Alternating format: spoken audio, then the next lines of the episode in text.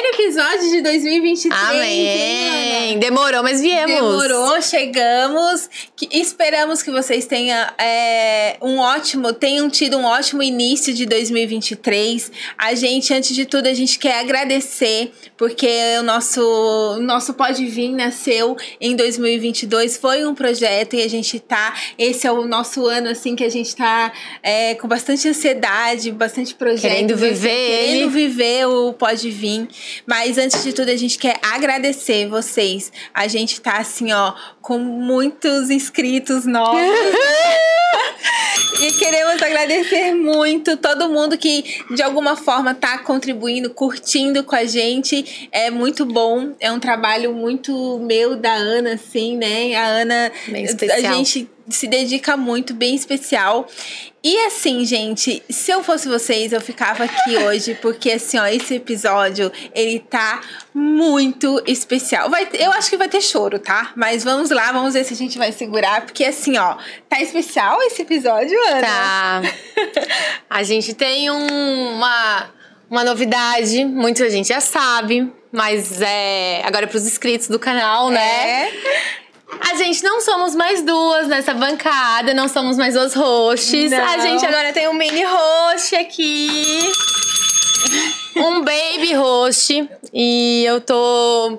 Era um sonho. É, quando a gente iniciou o podcast, eu e a Kézia falamos, falamos um pouquinho sobre a nossa vida. E quando a gente foi falar sobre sonhos, é, o meu maior sonho era ser mãe. E eu desejei muito isso. Eu sonhei muito com isso. E hoje a gente tá aqui pra contar isso pra vocês. Esse momento bem especial. Eu tô muito grata por estar vivendo isso. Eu tô muito grata por, por essa bênção na minha vida.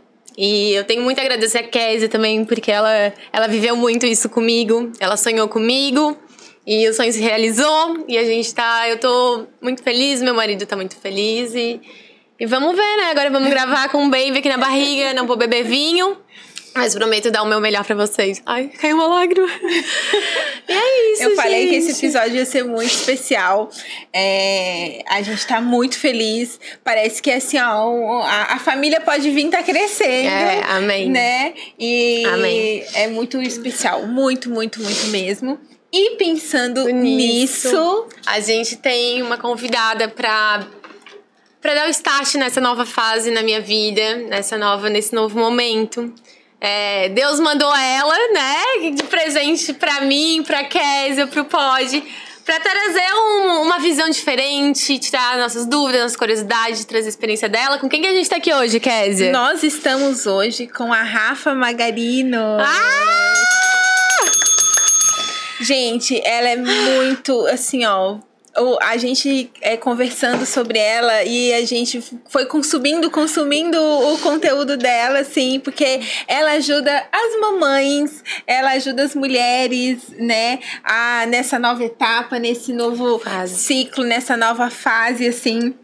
E né, eu acho que é uma fase muito única e desafiadora, né? Então, é, esse episódio ele é cheio de amor, de dicas para vocês que são mães, que pretendem. Eu pretendo ser mãe, então é, quero que vocês aprendam, que vocês é, se a- aprendam assim com a Rafa. Bem-vinda. Bem-vinda, Estou Rafa! muito feliz e muito honrada de estar aqui num dia de um dia tão especial que eu tenho certeza que vai ser inesquecível esse episódio porque é um marco né, na, na história de É. vocês, na tua especialmente. Então, muito obrigada pelo convite. É um prazer estar aqui e espero contribuir não só com vocês, mas também com as mamães aí da audiência e com as famílias. Com certeza, É isso Rafa. aí. Eu, é o que eu falo, assim, eu, eu sempre eu, eu sempre sonhei em me casar, em conhecer o mundo, em ter um lar.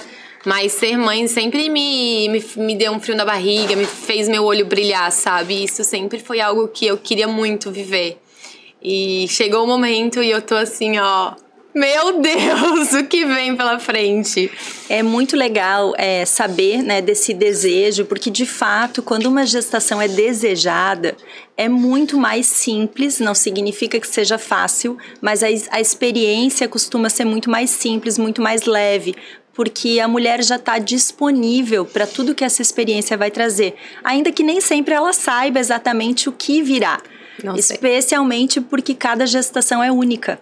Ainda que a gente possa fazer um manual de maternidade, que eu brinco Sim. que não existe, mas ainda que a gente fosse construir, é, a gente não conseguiria catalogar ali todas as experiências, porque cada mulher vai viver a sua realidade.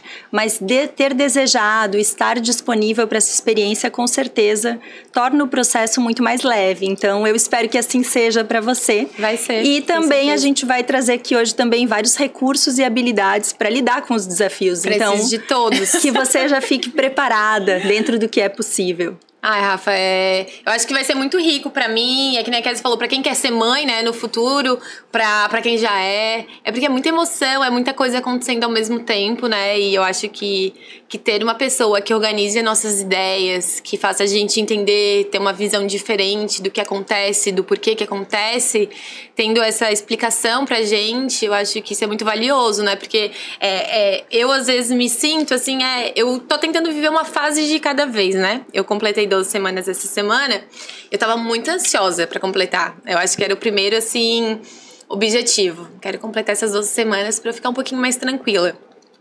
E daí eu vivi essa fase. Agora tem uma outra fase. E assim a gente vai vivendo, né? Eu, eu tô tentando dividir em fases para não, pra não me engolir, sabe? Pra maternidade não me engolir. E isso que você trouxe da ansiedade, né? Você disse eu tô muito ansiosa. A ansiedade, ela é uma emoção natural, ela faz parte da nossa vida. Na gestação, inevitavelmente a gente vai aumentar os nossos níveis de ansiedade, especialmente porque é algo completamente novo. Você nunca viveu nada parecido com essa experiência. E eu observo que, mesmo mães que não são mães de primeira viagem, cada gestação é única. Então, isso muda muito de acordo com a realidade que a mulher está inserida, com o momento de vida, se foi desejado ou não, como eu comentei antes. Então, cada gestação vai ser uma experiência única. E essa ansiedade vem muito também do novo, que está por vir? O que, que eu posso esperar dessa nova etapa?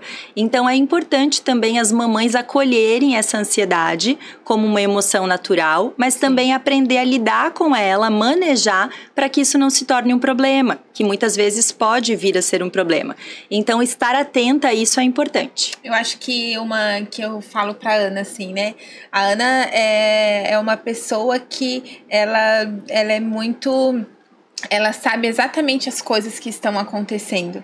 E um dos, dos desafios que eu imagino que seja para todas as mães também é que é uma coisa que está totalmente fora do controle, porque está acontecendo se você não está ali, não faz a, a, ultrassom e tudo, é uma coisa que ela está acontecendo dentro de você e que você não Sim. tem controle, você não sabe se ali está tudo bem, tudo. E essa ansiedade é, é muito disso, né, também, porque é, é, além da novidade, é a questão de você não ter controle de nada. E né? já começa na decisão de engravidar. Exatamente. E eu sou um pouquinho controladora, né, Kézia? É, é que eu fui educada aqui, ela eu falei que ela, né, eu não vou ficar falando aqui. Ah, assim. A dificuldade da Ana é ser controladora e não conseguir controlar. Mas eu acho que já começa um aprendizado Mas daí, eu... né? eu, eu comento com elas, assim, que quando eu pensava assim, ai, quero ser mãe, eu pensava, ai, quero ser mãe de tal, de, de tal, menino ou menina. E quando eu engravidei, existia aquela viradinha de chave, né? Porque eu só quero ter a saúde. E junto com essa ansiedade que eu te falei, eu acho que é um, um misto de ansiedade com preocupação, né? Sim. Eu acho que não é só a ansiedade que eu vivo, eu vivo uma ansiedade porque eu tenho preocupação em estar tudo bem. E isso é interessante porque na psicologia a gente fala muito disso, de duas coisas que andam lado a lado: preocupação e ansiedade. É, a ansiedade, muitas vezes, inclusive quando a gente está falando aqui de um transtorno ou algo assim, ela traz justamente como característica preocupações excessivas. E eu gosto muito de trazer para as gestantes que eu acompanho, mesmo para mães de bebês pequenos, é, o quanto é importante a gente estar tá atenta no que é uma preocupação produtiva e o que uhum. é uma uhum. preocupação improdutiva. Porque essa necessidade de controle, na verdade, eu também sou bem controladora, eu brinco que eu sou uma controladora trabalhada, é, essa necessidade de controle ela vem justamente pelo nosso receio de ser surpreendida negativamente pela vida. Porque a gente quer tentar controlar todas as variáveis para que a gente não seja surpreendida ou tenha algum tipo de sofrimento, uhum. um medo. No entanto, a gente não consegue controlar porque poucas coisas estão no nosso controle de uma maneira geral na vida, não só na maternidade. E acaba que quando nós controlamos muito o ambiente, todas as variáveis, a gente também se priva de ser surpreendida positivamente porque a gente acaba conduzindo as coisas de uma forma que elas aconteçam exatamente Como do jeito que você gostaria. Que e nem sempre o que a gente deseja ou gostaria é o melhor. Porque são as nossas perspectivas, as nossas crenças, o nosso, a nossa visão alcança dentro do nosso mundo. E quando a gente solta um pouco esse controle, a gente se permite enxergar o mundo pelos olhos dos outros muitas vezes. E a visão pode ser muito mais interessante. Então, isso é muito importante a gente estar atenta de as preocupações que eu estou tendo, que benefícios que elas me trazem. O que, que, de fato eu vou conseguir controlar aqui? Quais vão ser os prós e os contras disso? E a maternidade está o tempo todo jogando isso na nossa cara. É de que você pode fazer do seu jeito, mas não é você quem decide. Sim. E aí, até o momento de engravidar, de gestar, a gente planeja, deseja, mas a gente não está no nosso controle. Sim. Então isso é, é bem interessante e, e, é algo que é legal você ter essa, esse autoconhecimento Sim. de como você funciona. O que vale a pena se preocupar e o que não vale, né? Isso, e vale até entender, né? Eu sou uma pessoa controladora, então eu preciso ficar atenta a isso para que isso não seja um prejuízo. Aceitação. Não se... Perfeito. Mas, Rafa, é, vamos lá. Tu é psicóloga. Sim. Tu é especialista em é, eu sou especializando em terapia cognitivo-comportamental, tenho formação também em, em terapia cognitivo-comportamental e em terapia comportamental dialética, que são duas abordagens que eu uso muito com as mães. É, muitas mulheres que chegam na clínica, elas não têm um transtorno mental. Elas estão passando por momentos de sofrimento, de dificuldade com regulação emocional, e hoje a terapia comportamental dialética é a abordagem que tem melhor evidência para o tratamento de para abordagem da regulação emocional. E eu fui me especializando nessa temática pela minha prática clínica de atender mães, é, e obviamente que isso aconteceu pela minha experiência pessoal, que a maternidade para mim foi uma experiência é, muito conta difícil. um pouquinho pra gente como é que como que isso chegou, isso. né, na minha vida. É, eu fiz faculdade primeiro de direito, eu sou formada em direito é, há muitos anos e eu não me realizei nessa profissão, não, não, me identifiquei, trabalhei com moda, fui percorrendo aí vários caminhos até chegar na psicologia. Eu via a psicologia antes como um hobby. Eu gostava muito de autoconhecimento, desses conteúdos de psicologia, até o momento em que eu fui fazer uma pós-graduação, que era com uma abordagem psicológica, mas com um foco em autoconhecimento. E aí eu sou muito regrada, gosto das coisas muito certinhas. Eu pensei, não, eu quero me aprofundar nisso e eu vou estudar psicologia. E aí eu fiz a faculdade, eu entrei na faculdade de psicologia com 34 anos. Então eu já sabia que se eu quisesse ser mãe, provavelmente eu teria que ter o bebê no decorrer do curso seria mais recomendável. E aí eu engravidei na faculdade e foi um processo assim para mim, tanto a gestação, mas especialmente o pós-parto, muito desafiador. E aí foi isso que me deu realmente o desejo de trabalhar com mães e poder contribuir na vida dessas mulheres para que elas talvez não passassem ou passassem o que eu vivi, mas de uma forma mais leve. Mas você teve a ajuda é esse, esse teu processo de que foi desafiador e tudo, você Sim. teve alguém que te ajudou e que te deu é, é, esse estralo, nossa, preciso fazer isso para ajudar outras mulheres? Eu já fazia terapia, uhum. né? Quando eu engravidei, eu já tinha um processo terapêutico e eu é, tinha ferramentas, obviamente, para lidar com a gestação, tanto que durante o meu período gestacional eu passei por algumas dificuldades. Tive diabetes gestacional, tive plaquetopenia, que eram as plaquetas baixas, então durante todo o processo gestacional eu tinha que ficar monitorando isso, que são coisas que quando as pessoas talvez olham de fora, elas parecem muito simples, mas na realidade da gestante, por todas essas preocupações, os medos, isso é, te, toma uma intensidade muito maior. Porque uma das palavras que eu associo muito ao período gestacional é isso, a intensidade.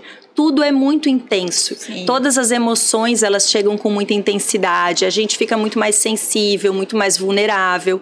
E aí, é, quando meu bebê estava com 15 dias, mais ou menos, eu comecei a ter crises de ansiedade é, comecei a ter pensamentos de que eu não conseguiria cuidar do bebê, de que eu não era boa o suficiente para aquilo, que eu não iria dar conta, que se eu fosse dar banho no meu bebê eu poderia afogar o bebê. Eu comecei a ter pensamentos catastróficos e por me conhecer, por ter esse conhecimento, eu logo consegui pedir ajuda.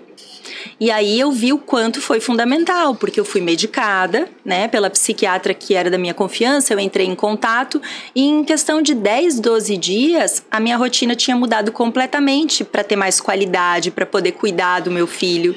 É e aí eu fiquei pensando quantas mães, quantas mulheres que não têm isso. E, não, ela não consegue, eu acredito que muitas mulheres elas não conseguem identificar que elas estão passando por um processo de uma, no caso, né, de uma depressão pós-parto, porque é, eu acredito que seja uma é, tantos hormônios, tantas emoções, que você vai, vai, vai identificando, ah, isso aqui eu tô assim porque às vezes eu tô cansada, né? E você não consegue identificar. E eu acredito e que pede ajuda. o principal é, a maior dificuldade nesse sentido é justamente o fato do preconceito que existe em relação a esse tema e do estigma da romantização da maternidade. A ideia de que esse período gestacional, pós-parto, ele deve envolver realização, alegria, é, coisas só positivas. Uhum. E isso faz parte do processo, mas não é tudo. Em muitos momentos pode ser muito difícil. Então as mulheres se sentem muito culpabilizadas quando elas não estão vivendo essa expectativa na prática. Quando elas acreditam que eu deveria estar feliz, eu deveria estar muito alegre, eu deveria estar plena aqui nesse momento e eu só choro ou eu não me sinto segura, ou eu tô arrependida, o que, que eu fui fazer com a minha vida. Porque essa, esses questionamentos, eles podem vir em alguns momentos. Isso não significa que você não ama o seu filho, que você não é uma boa mãe, Sim. nada disso. Isso não desqualifica a mulher, mas é algo que a mulher passa e que muitas vezes ela tem vergonha de compartilhar, ela tem medo, e a rede de apoio e o parceiro nem sempre estão preparados para lidar com isso. Então, quando você leva isso para sua família, para sua rede de apoio e não é acolhida ou mesmo ouve críticas, a mulher se fecha. Ela não fala mais sobre o tema e aí ela sofre calada. Então, muitas vezes ela tem prejuízos até na amamentação, ela não consegue mais amamentar, é, ela começa a ter crises de ansiedade. E uma depressão pós-parto que não é tratada, muitas vezes ela deixa resíduos nessa mulher que são confundidos com características da, da personalidade dela no futuro. Então, ah, ela, ela se tornou uma pessoa mais chata, ou ela é muito quieta depois que teve bebê, ela não é mais animada, ela não é mais parceira, e muitas vezes é um resíduo de uma depressão pós-parto que não foi tratada. Então, é, quando aconteceu comigo, meu filho tinha 15 dias, eu entrei em contato com a psiquiatra e ela me disse: Rafa, você tem autoconhecimento, você é uma pessoa Sim. que tem acesso às coisas, eu não vejo necessidade de te medicar nesse momento. Eu acredito que se você puder retomar atividade física, é, se ocupar de outras coisas que não seja só essa rotina do bebê, já pode ser muito rico para você. Ajudar. Só que eu fui fazer yoga. Eu me recordo que eu fui fazer yoga e é uma atividade que não era tão pesada e que eu poderia relaxar, né? E lá na prática de yoga veio o pensamento: eu não vou dar conta. Talvez é melhor eu, eu tirar minha própria vida. E quando veio esse pensamento, aquilo foi como um alerta gigantesco. Eu lembro que eu saí da aula, peguei meu celular e mandei uma mensagem para a psiquiatra: eu preciso ser medicada. E aí eu penso quantas mulheres sofrem caladas, não tem com quem compartilhar, não tem suporte. Então é muito importante que todas as mamães, né, as novas mamães saibam que Caso elas não tenham com quem compartilhar, se elas não se sentirem seguras para falar com o parceiro, com a rede de apoio, que elas compartilhem com a médica, com o médico que está acompanhando elas, com o pediatra do bebê, porque nessa fase a mulher frequenta com uma certa recorrência o pediatra, né, especialmente aí o primeiro mês do bebê, e ele pode ser o suporte que ela precisa. Então falar sobre isso é fundamental para amenizar o sofrimento dessas mulheres, já que as pesquisas apontam que uma em cada quatro, uh, desculpa, cada, é, mais ou menos 25% das mulheres têm depressão pós-parto. Nossa, é bem É alto. bastante. Então, é, né? cada quatro mulheres, uma tem. Mas deve, o índice deve cair muito em questão de identificação, né? Sim. E Porque- entender o que está É. acontecendo. É um misto de sentimentos. Assim, às vezes as pessoas me perguntam assim: qual é o teu maior medo, né? Do que tá por vir? Eu não sei, sabe? Porque, é, como tu falasse, cada gestação é uma gestação, cada maternidade é uma maternidade. E muitas mulheres não vivem nada disso. Eu já quero aqui alertar, porque como eu falo muito das dificuldades, é, eu recebo também muitas críticas, às vezes, de mulheres falando que eu tô demonizando a experiência. Sim. E de forma alguma. A grande maioria das mulheres vai viver uma maternidade feliz, tranquila, leve. E eu assim espero que seja a sua e acredito É, também que vai eu- ser, ainda que não exista um estigma que determine isso, ou um rótulo. É, minhas amigas até falam, a Kézia falou assim, mano, tá sendo tão tranquilo, É. assim, porque eu não, eu não tenho sintoma, eu não tenho enjoo, eu não tenho nada, assim, que esteja me incomodando. Então, pra mim, às vezes eu fico assim, meu Deus, será que eu tô grávida mesmo? Sim. Então, é algo, pra mim tá sendo muito leve, né? Mas é que nem tu falou, tudo vai da situação, né? Foi um bebê desejado, foi algo, uma situação totalmente diferente. Cada mulher vive uma realidade. E, e assim, às vezes eu dou um susto nelas, né? Que nem tu falou assim, é, vai da gente fazer cada coisinha que acontece no nosso corpo que vai mudando é muito diferente. Então, assim, eu nunca fui mãe, eu não sei se, se as muitas coisas que eu sinto é normal. Esses dias, a Kézia, a gente tava se reunindo pra fa- fazer uma reunião do podcast e eu não conseguia me concentrar, não conseguia me concentrar, não conseguia me concentrar. Ela disse, o que que tá acontecendo, Ana? eu assim, Kézia do céu, eu tô com uma íngua na minha axila e eu tô muito preocupada, porque a íngua é infecção, eu não sei se é normal grávida ter íngua, e eu não sei se tá tudo bem, sabe? Hum, Tirou totalmente o foco de todas as outras coisas. E ela conversava comigo e eu tava tipo assim, ó. Ela falou assim: vamos, vamos, vamos. Vamos no, é na, Na maternidade. na- na Vamos na maternidade, vamos Pronto fazer- atendimento. É, Vamos no pronto atendimento. Lá foi nós duas, né? Largamos tudo, né? Reunião, não é nada. Vamos lá, 8 horas da noite, acho que era. Chegamos lá, montoeira de grávida, grávida na fila, daí não tem preferencial, né? Porque só tem grávida. Aí a gente lá, daqui a pouco o médico chamou. Aí, por causa de uma íngua. Ai, mas eu já tava botando um ovo, né? Eu falei, quer dizer, será que aconteceu uma coisa esse bebê? Uma infecção, não sei o que. Entramos na axila, só que porque eu tava caindo. Ela, ela tá sendo plena porque eu fazia assim, Ana Luísa, isso aqui é um pelo encravado, Ana Luísa. Ela mexia assim. Deixa eu ver. Eu falei, Kézia, não sei se é.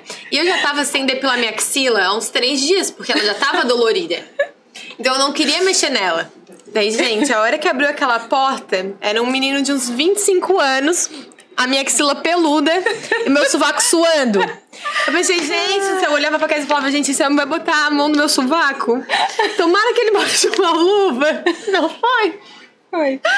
E ela sentada me olhando, batendo Eu, foto. eu, eu- eu, eu fui obrigada a tirar foto, né? Daí. E, e, e é uma das coisas. é, é, terminou ali? Não, A daí história ele foi, né? Desculpa. É, ela batendo foto e ele mexendo assim, dele olhou, olhou, dele. Olha, isso aqui é um pelinho encravado. Meu Deus. Do Você já tinha feito o Eu já diagnóstico? tinha feito o diagnóstico, né? Mas eu queria morrer, né, gente? Porque, ai, muito, muito constrangedora. A dignidade, a, a maternidade vai tirando a dignidade da gente aos poucos. Eu Ali acho foi o que isso é start. só o começo, né? Ali foi o Porque. start. Ali foi o start. da dignidade, assim. Daí outro dia, de novo, né? Levei um sustinho, um corrimento. Um corrimento diferente, assim. Minha primeira gravidez, eu falei, gente, isso aqui não sei se é normal, né? Vou pra lá. Cheguei lá, mais umas 400 grávidas na fila. Falei, gente, isso aqui vai demorar muito. Aí fiquei, fiquei, fiquei. Aí a- era uma médica, esse dia ela abriu a porta, ela assim, olha, vou ter que fazer teu exame, um exame de toque. Eu Falei, Deus do céu, eu não sei nem o que é isso. Eu pensei que isso ia medir minha pressão. Eu não, não imaginei. Gente, daí é tudo novo, né? Sim, e é bem comum, né? As médicas, Fazer- obstetras, elas recebem, acho que, mensagem constantes. É como pediatra, no, logo quando você Sim, tem um bebezinho. sim. Qual que é o melhor pediatra? Aquele que responde o WhatsApp É. rápido. Porque a gente é tudo novo, né? Tanto na gestação quanto no pós-parto. Depois É. do segundo filho, eu só tenho um filho, então eu não posso falar dessa experiência do segundo. tranquilo. Mas as mulheres relatam que no segundo, tudo aquilo que apavorava da primeira vez já tá muito mais tranquilo. Mas é natural e esperado que nesse momento aí, qualquer detalhe, você vai querer saber o que, que é até para se certificar se tá mas tudo eu, bem. Mas eu acho que a gente brinca assim, né? Mas naquele dia é, foi bom ela ir, por mais que seja alguma coisa que era alguma coisa simples, mas é bom você conseguir identificar se aquilo é igual ela, aquilo ali estava incomodando ela e ela a gente conseguiu identificar Fomos, resolvemos Sim, e tá retirou, né, o retirou desconforto. o desconforto. E muitas tirando a minha paz. É, e muitas mulheres às vezes não, né? É muito Ou fica ruminando aquele pensamento. É, Isso que é o pior, né? Porque sim. vai gerar mais ansiedade, mais preocupação. Uhum. E muitas vezes uma tristeza, esse humor vai, vai mudando muito, porque uma das características bem comuns das gestantes é essa oscilação Sim, de sim. humor, até pela questão toda hormonal e por todas as transformações, né? Físicas e psíquicas. Quando eu surto, o Bruno, meu marido, se eu surtar, são os hormônios, gente. São os não hormônios. sou eu. É, pode usar isso como desculpa? Esses dias uma Rafa? seguidora comentou, é, ela falou, eu não sou mãe, né? E aí o lugar de fala é outro, mas eu não sou mãe e eu vejo a mulherada colocando tudo na conta dos hormônios. Isso também não é razoável. mas na verdade, é, a oscilação hormonal ela é bem intensa e especialmente no período é, pós-parto, a gente percebe isso ainda mais porque os hormônios caem abruptamente. Tem um hormônio, eu não sei, eu não vou saber o nome, né? Mas tem, eu tava até lendo sobre, sobre isso. Tem um hormônio que ele vai muito alto na. na Sim, que é o hormônio sexual feminino, o estrogênio. Isso, é esse daí. Isso. Esse, esse moço aí. No início E da aí- gestação, ele fica em torno de 300, 400 picogramas e ele aumenta em torno de 30 vezes, então chega a 12, 13 mil lá no final da gestação. E aí é onde que o cabelo fica bonito, que você fica feliz, que é um, um hormônio que ele vai te deixando, né? Vai te... Ele é um E- neuroprotetor. Isso. Por isso que ele faz com que a mulher se sinta melhor, né? Dentre outras funções. Mas esses dias até eu compartilhei no meu perfil lá do Instagram essa explicação de como que funciona e eu recebi muitas mensagens de mulheres que vivem o oposto da gestação. Porque na maternidade, na paternidade, a gente não tem verdades absolutas. né? Como eu comentei, cada pessoa vai viver a sua experiência. E aí, muitas mulheres falando que elas se sentiram extremamente tristes durante a gestação, que foi um período muito difícil. E por que que isso acontece? O hormônio é um dos aspectos que influencia. Mas a realidade da gestante, o, a- o amparo social que ela tem, como é o relacionamento com o parceiro, se ela tem uma condição socioeconômica estável, porque a gestação também gera diversas preocupações no sentido como que vai ficar a nossa vida, como que a gente vai dar conta das responsabilidades materiais, emocionais. Então o hormônio ele é extremamente importante, impactante, mas ele não é único, né? Então é importante que as mulheres entendam. Algumas até perguntaram: será que esse hormônio não, não aumentou em mim?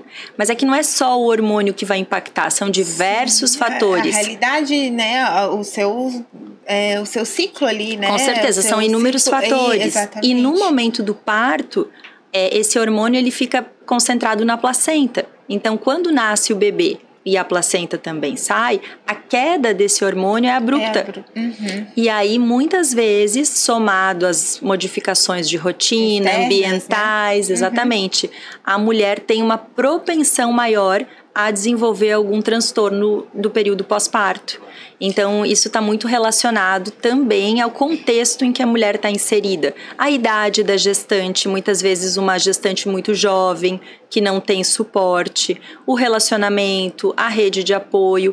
Hoje, a ciência já mostrou que um dos preditores da felicidade são as relações sociais, a gente ter boas relações sociais. E na gestação, isso também é válido. Por isso que a gente é feliz, amiga. Olha só. Quando a gente tem pessoas com quem contar, pensa, você está Sim. vivendo esse momento, né, que está sendo um momento incrível, de muita realização. Poder compartilhar com as pessoas que você ama e nos momentos difíceis, ter a amiga que vai lá ver o pelo encravado, no pronto atendimento junto. Então, tudo isso faz a diferença, com certeza, de uma mulher que às vezes está vivendo essa situação sozinha, a experiência da gestação sozinha, mãe solos, Tanto a por felicidade exemplo. quanto a, a dificuldade. a tristeza, né? Com Uma- certeza. você falando assim, uma coisa que eu lembrei da minha cunhada. Minha cunhada, ela tem três filhos e do primeiro filho dela, é, ela, ela foi estudar. ela falou: hoje as pessoas, elas, é, tudo que você quer fazer com excelência, você precisa estudar.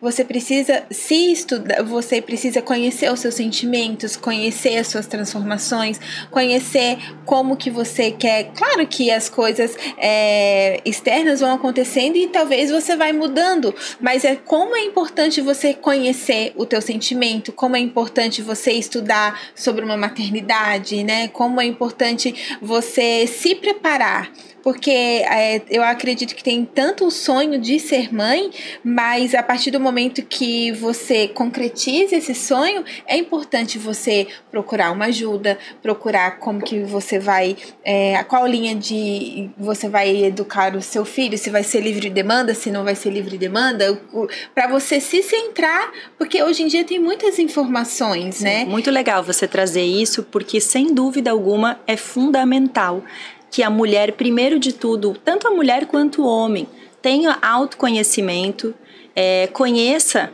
mais de si mesmo, porque o que, que acontece? A gente tem um estigma, um mito do, sobre o instinto materno. Isso. E a ciência já mostrou pra gente que instinto materno não existe. Não dessa forma como a gente vê atualmente, ou via né, até pouco tempo atrás. Na verdade, é, tem uma pesquisadora, a Helena Rutherford, que ela é especialista nessa área, lá da Universidade de Yale, e ela conduziu um estudo em que ela fala justamente que instinto materno, ele vem das experiências que a gente teve ao longo da vida, das experiências com cuidado especialmente, do quão fácil ou difícil foi a gestação e o pós-parto e a nossa história de vida. É isso que vai vir ali enquanto instinto materno. Por que, que uma mulher que cresceu num ambiente em que tinham crianças, em que ela ajudou a cuidar de outras crianças, que ela se interessou por isso, vai ter muito mais facilidade do que alguém que nunca viveu essa realidade. Então, o instinto materno ele traz um peso para a mulher que não é real, porque ela não, ela aprende a ser mãe. E claro que se for comparar com os homens, a mulher tem todo o período gestacional para desenvolver, né, para né? isso ser mais uhum. aflorado. O homem ele precisa engajar, ele precisa participar para de fato ele conseguir também despertar para o cuidado. Então, Sim. é justamente esse aspecto que faz a principal diferença aí que fica essa coisa quando falam do pai e da mãe. O homem, ele vai ter mudanças cerebrais, também como a mulher, ainda que sejam mudanças diferentes, caso ele se engaje, caso ele se envolva tanto na gestação quanto nos cuidados com o bebê. Diferente da mulher que por estar grávida, por ter as transformações físicas e psíquicas, os hormônios, naturalmente ela já vai tendo modificações cerebrais que vão estimular o cuidado, né? Áreas do córtex que estimulam o é, cuidado. É, eu, eu, desde que a gente descobriu, né, meu marido, que eu tava grávida, que a gente estava grávidas, é, eu tento envolver ele em muitas situações para ele viver isso, né? Tanto que, assim, a minha alimentação mudou. Eu, eu falo, assim, que já teve já é outra Ana, né? Muitas coisas mudaram, assim. É, ficou uma Ana para trás e no momento que eu descobri que eu tava grávida, nasceu uma nova Ana. Porque agora tudo que eu penso não é só em mim, né? Eu não me alimento da forma como eu queria. Eu tenho que pensar antes de beber alguma coisa. Então, e eu tento envolver ele muito nisso, assim. Eu deixo muito claro para ele coisas do tipo assim: corta uma fruta para mim, né? Eu, Bruno, vem cá, passa a mão na barriga. Bruno, sabe? Eu chamo ele para viver. Eu peço ajuda para ele escolher as coisas que a gente ah, a participar gente... nas escolhas. Isso, uhum. é, eu trago muito ele para viver isso, porque eu, eu compreendo que para ele é algo muito distante, porque ele não sente nada, Sim. ele não muito, muita pouca coisa mudou na vida dele hoje, né? Então eu tento incluir ele em tomada de decisão, em ah, olha só, vamos comer uma coisinha mais saudável, porque eu preciso. Então, e ele super, ele participando, ele vê que a vida mudou para ele também. Então, assim, foi um passo que, que eu quero trazer ele para estar tá comigo em certos momentos. A gente vai viajar para fazer um enxoval, ele vai comigo, né? Eu poderia ir só com a minha mãe, poderia, mas foi para mim foi bem importante levar ele junto para viver isso, né? Porque ele tem que se sentir pai, ele tem que se sentir presente. Isso é importantíssimo, sem dúvida alguma. E ainda que Hoje a gente tenha pais muito mais engajados e que, que enxerguem a função paterna com a riqueza que de fato ela tem. Esse ainda é um processo e uma desconstrução cultural para construir um novo, um novo espaço para esses pais, porque é inevitável. O homem, em sua maioria, ele não é estimulado a esses papéis de cuidador. Ele é estimulado a ser forte, a ser bem-sucedido, a ser o provedor, e aí tudo que está relacionado ao emocional, é, ao cuidado, é visto como uma função materna, como uma função da mulher. E a gente já sabe que a riqueza da função paterna é imensa. Um pai engajado é tão importante é. para a parceira, porque isso faz toda a diferença. É, um pai participativo e consciente do papel dele é, sem dúvida alguma, um dos principais fatores de proteção da saúde mental dessa mãe. E sem contar o impacto que isso tem também para o bebê porque o pai pode sim construir vínculo com a criança desde a vida intrauterina. Só que ele precisa estar disponível para esse processo. Então, o quanto isso é importante. Foi feito um estudo é, com pais dos Estados Unidos e pais da Europa, justamente pelas questões culturais serem diferentes. Eles pegaram dois grupos para avaliar as mudanças cerebrais que esses pais apresentavam. Eram todos pais de primeira viagem. Ai, que legal. E o que, que eles observaram?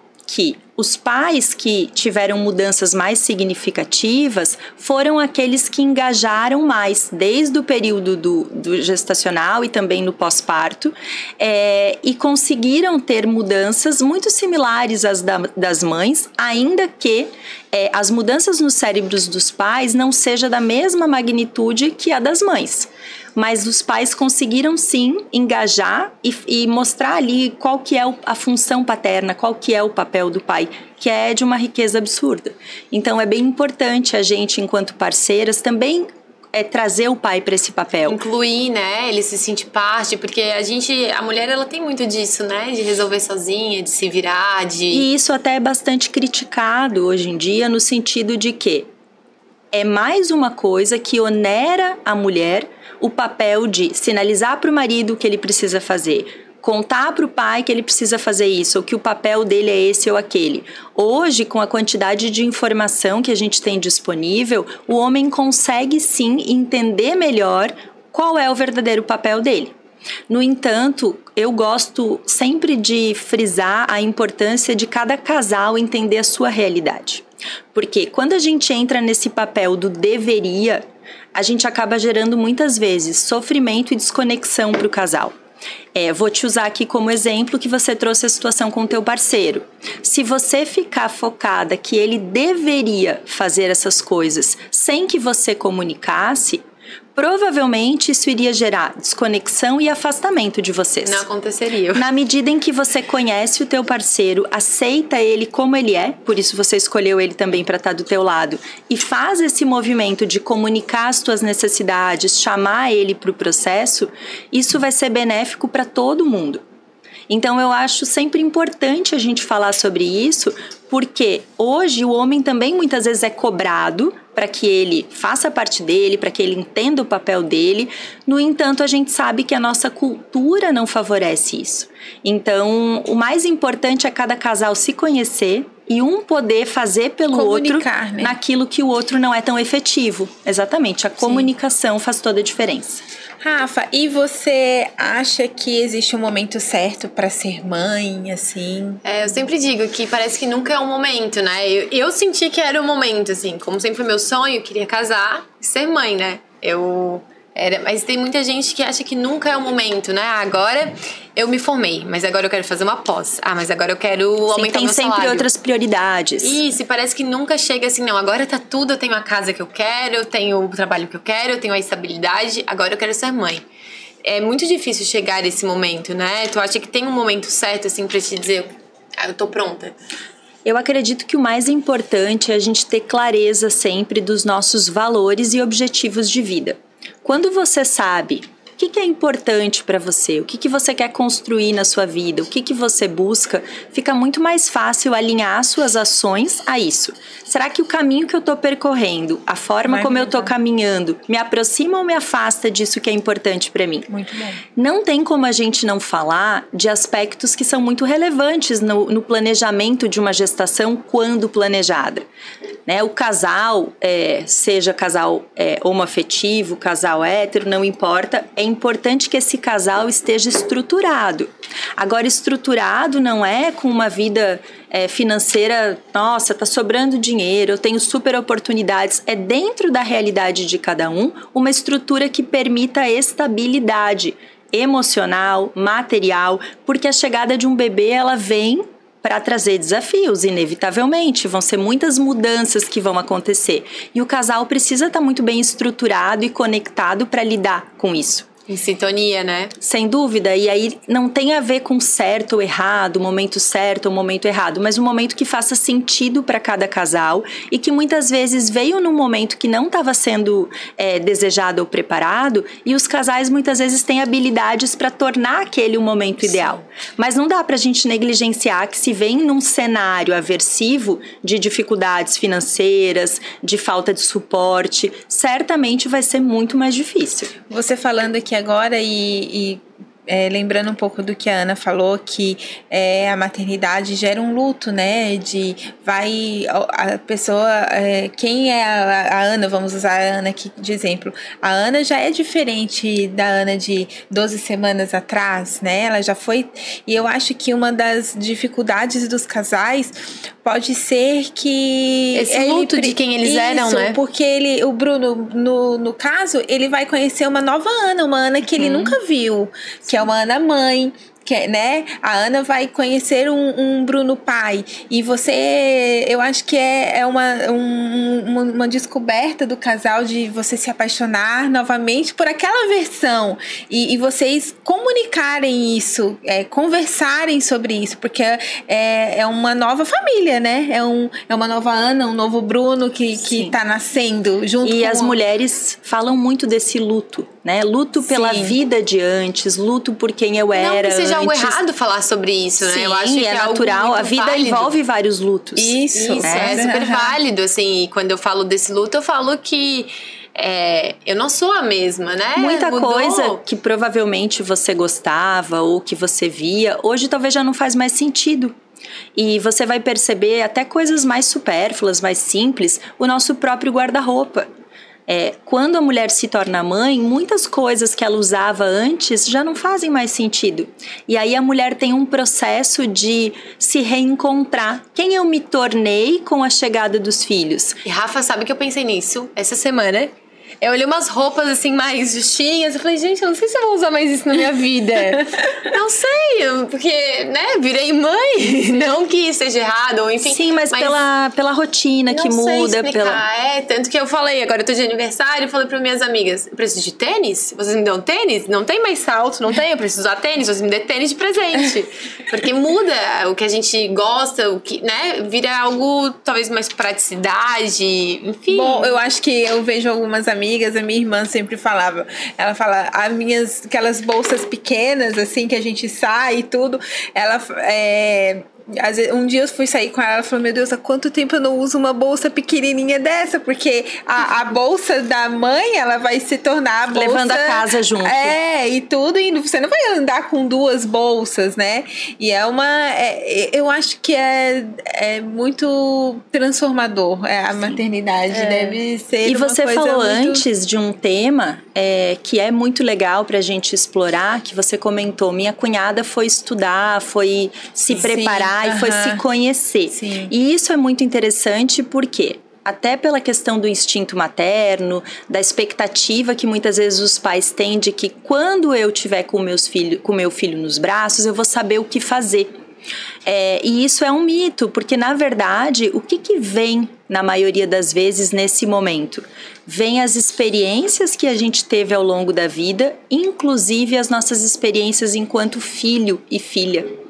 E aí, por isso que muitas vezes é difícil a gente fazer diferente, mesmo aquelas coisas que a gente olhava para os nossos julgava. pais e dizia: quando eu for mãe, quando eu for pai, eu não vou fazer isso, eu vou fazer diferente. E se a gente não tiver muito atento a quem nós somos, quais são os nossos objetivos, inclusive enquanto pai e mãe, a tendência a repetir aquela história é muito grande. Sim. Então você se conhecer, aprender a regular as tuas emoções, identificar e regular para você também poder transmitir para o teu filho ou para tua filha aquilo que é genuíno em você.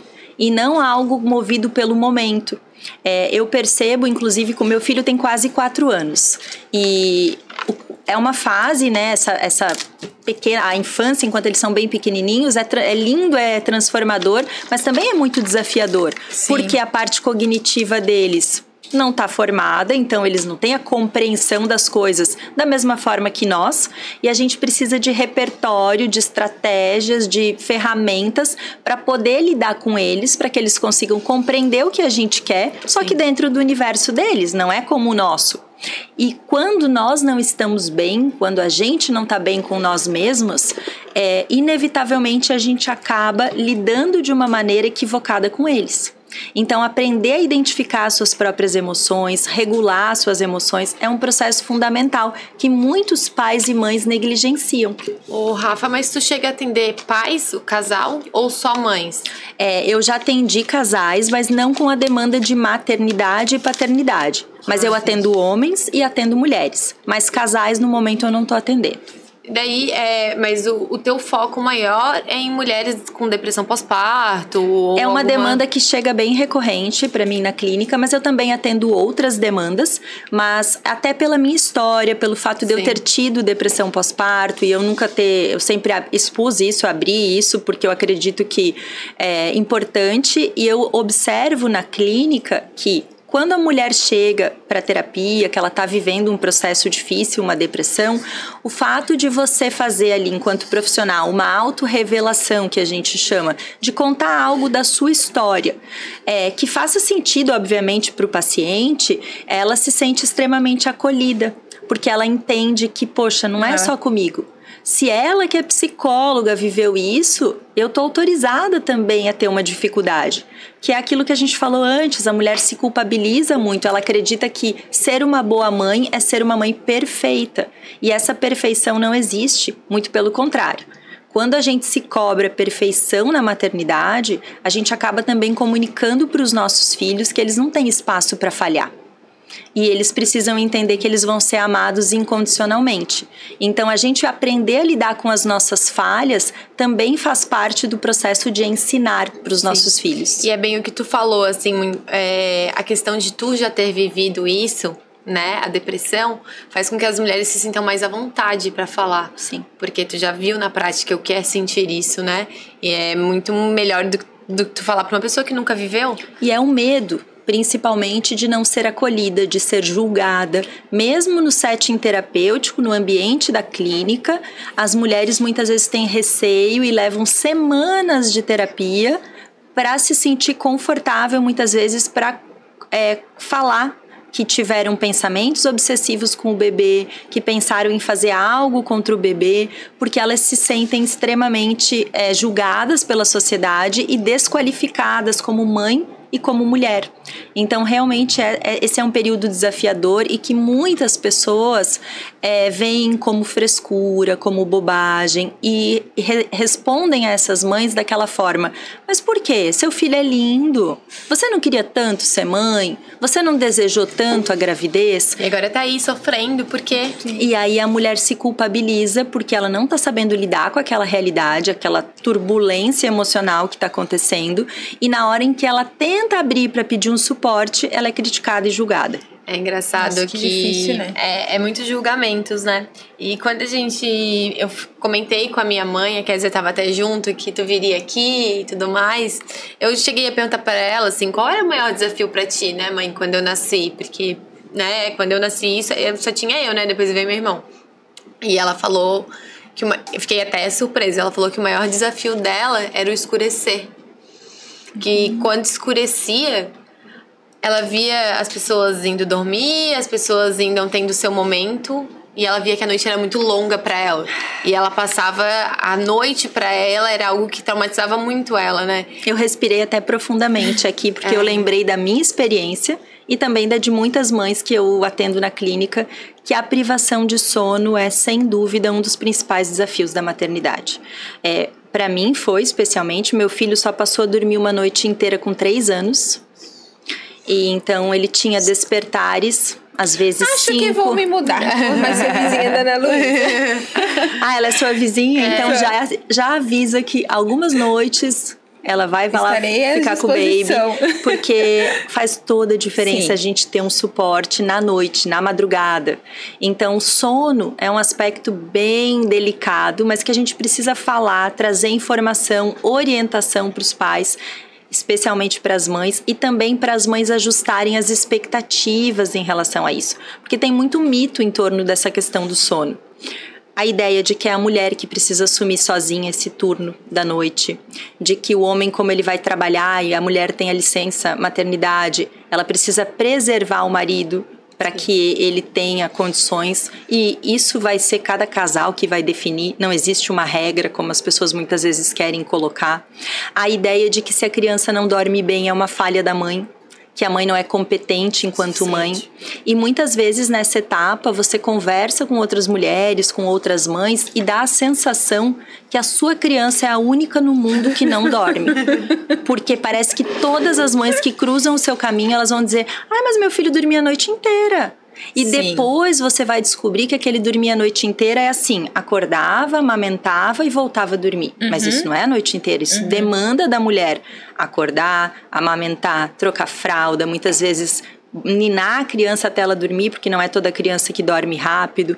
Então, a mulher ter consciência disso, ajustar as expectativas e organizar a rotina dela de uma forma que ela consiga manejar a privação de sono e aceitar é fundamental. É, e quando ela falou isso, eu no final, né, ela falou assim: "Mas tudo passa, né?" Ela falou: "Passa, essa fase passa e as coisas vão melhorar." É o mantra da maternidade. Vai, sempre vai assim. passar. É, ela fala, não vai ser para sempre assim. Não foi. Sim. Passou. E o meu irmão foi muito mais calmo que eu. Então as coisas no segundo filho foram mais, muito mais tranquilas. E cada bebê de um jeito. Vão ter os bebês que dormem muito bem desde o início. Mas o que, que acontece? Até para a gente entender a dinâmica do sono dos bebês. O nosso sono, enquanto adulto, é um sono monofásico. É uma noite, a gente precisa dormir de 7 a 9 horas contínuas para a gente se sentir bem, para a gente estar tá disposto. Já o bebê, o sono dele é polifásico. São um sono, é um sono fragmentado ao longo do dia e da noite com diversos despertares.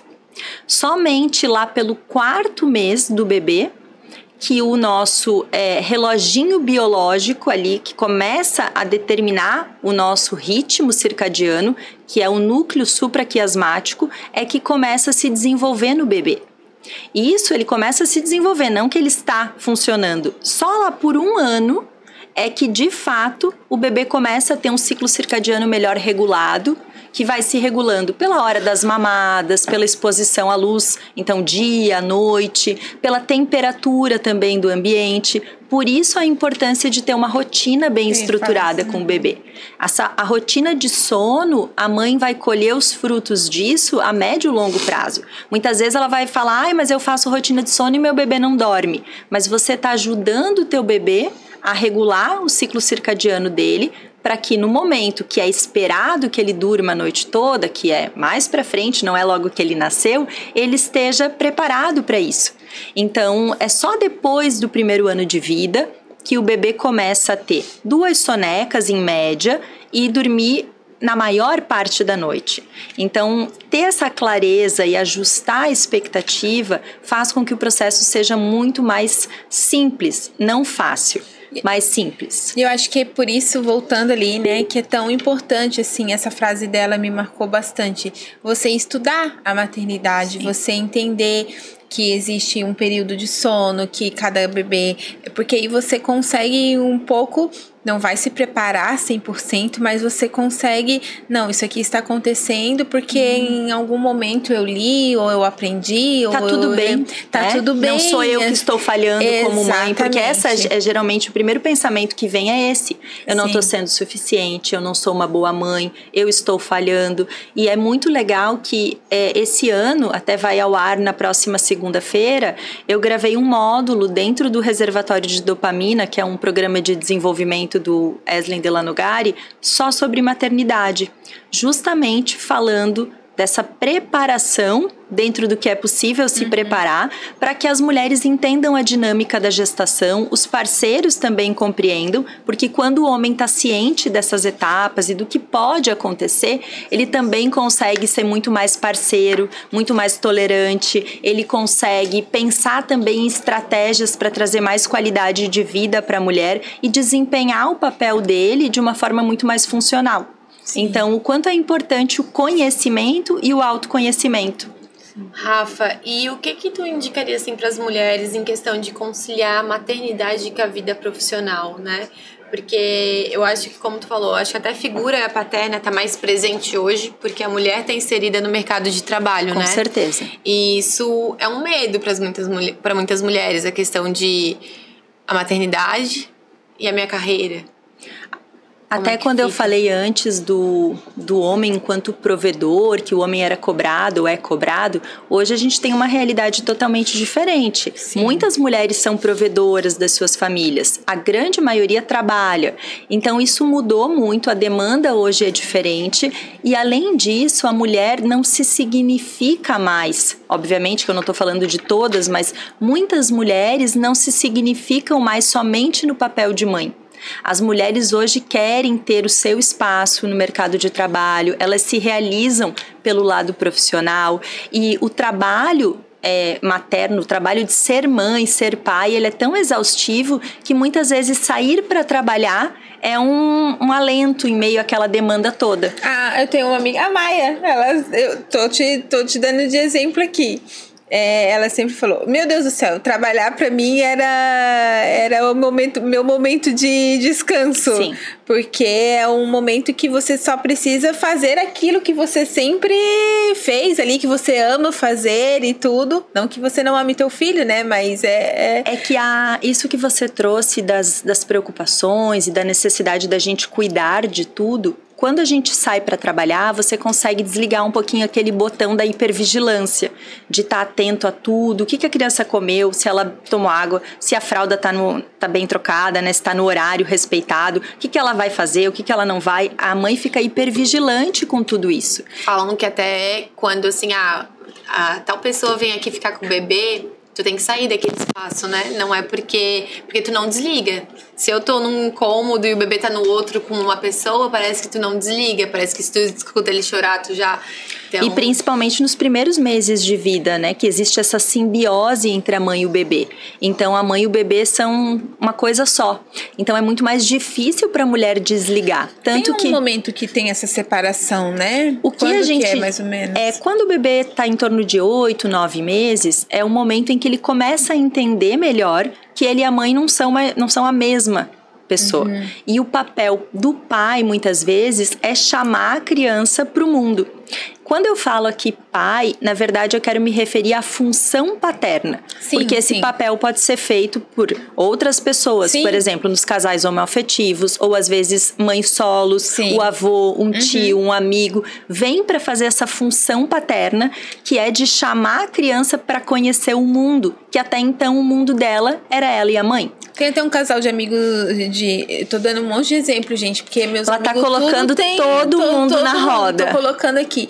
Mas o bebê dela sempre chorava à noite e eles, eles chegaram a combinar dele dela só ir até o bebê quando eles tinham certeza que era a a, o leite, é, amamentar. Sim, a necessidade de amamentar. Isso, porque senão ele, é o cheiro, eu acho, hum. e tudo, e aí ele queria mamar toda, e aí acabava Se o pai saindo vai da rotina. e acalma a criança, Isso. muitas vezes funciona, a criança volta a dormir. Isso. E se é a mãe, a, criança acaba querendo é, é, mamar, mamar. Que às vezes não é fome, mas a, a amamentação Esse elo aí, é, é. A, a, ela traz uma nutrição que não é só é, a sucção não é só nutritiva, né? Ela também é do apego, do afeto, ela é emocional.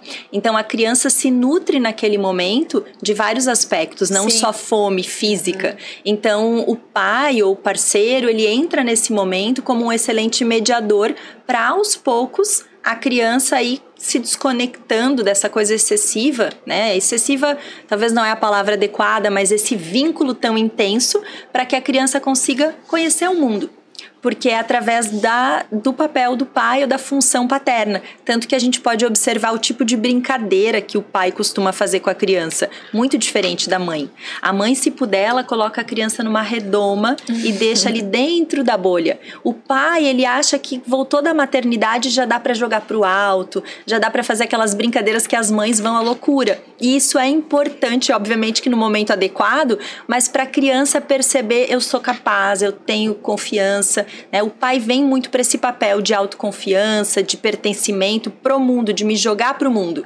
Então é bem importante, com certeza, é, essa questão. E voltando no que você falou do trabalho, é, dosar isso eu acho que é o grande desafio para as mulheres. É, poder encontrar um meio termo porque aceitar principalmente que não vai ser possível você ser a melhor mãe do mundo e a melhor profissional do mundo ao mesmo tempo.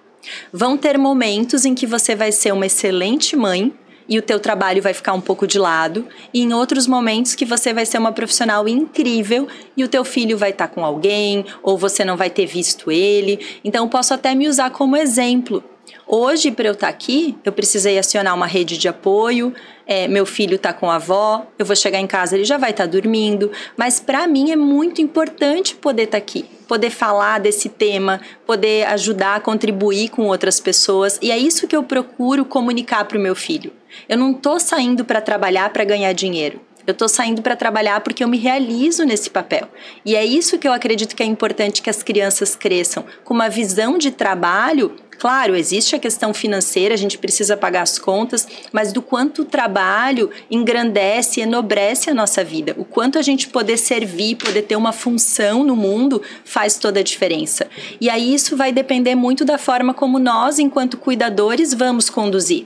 Se a gente mostrar para os nossos filhos essa culpa, esse peso, essa dificuldade, eles não vão associar o nosso trabalho ao valor que de fato ele tem para nós. Isso pode até refletir lá na frente, né? Sem dúvida. Então, de... quanto é importante a gente estar tá alinhado com o que é de fato relevante.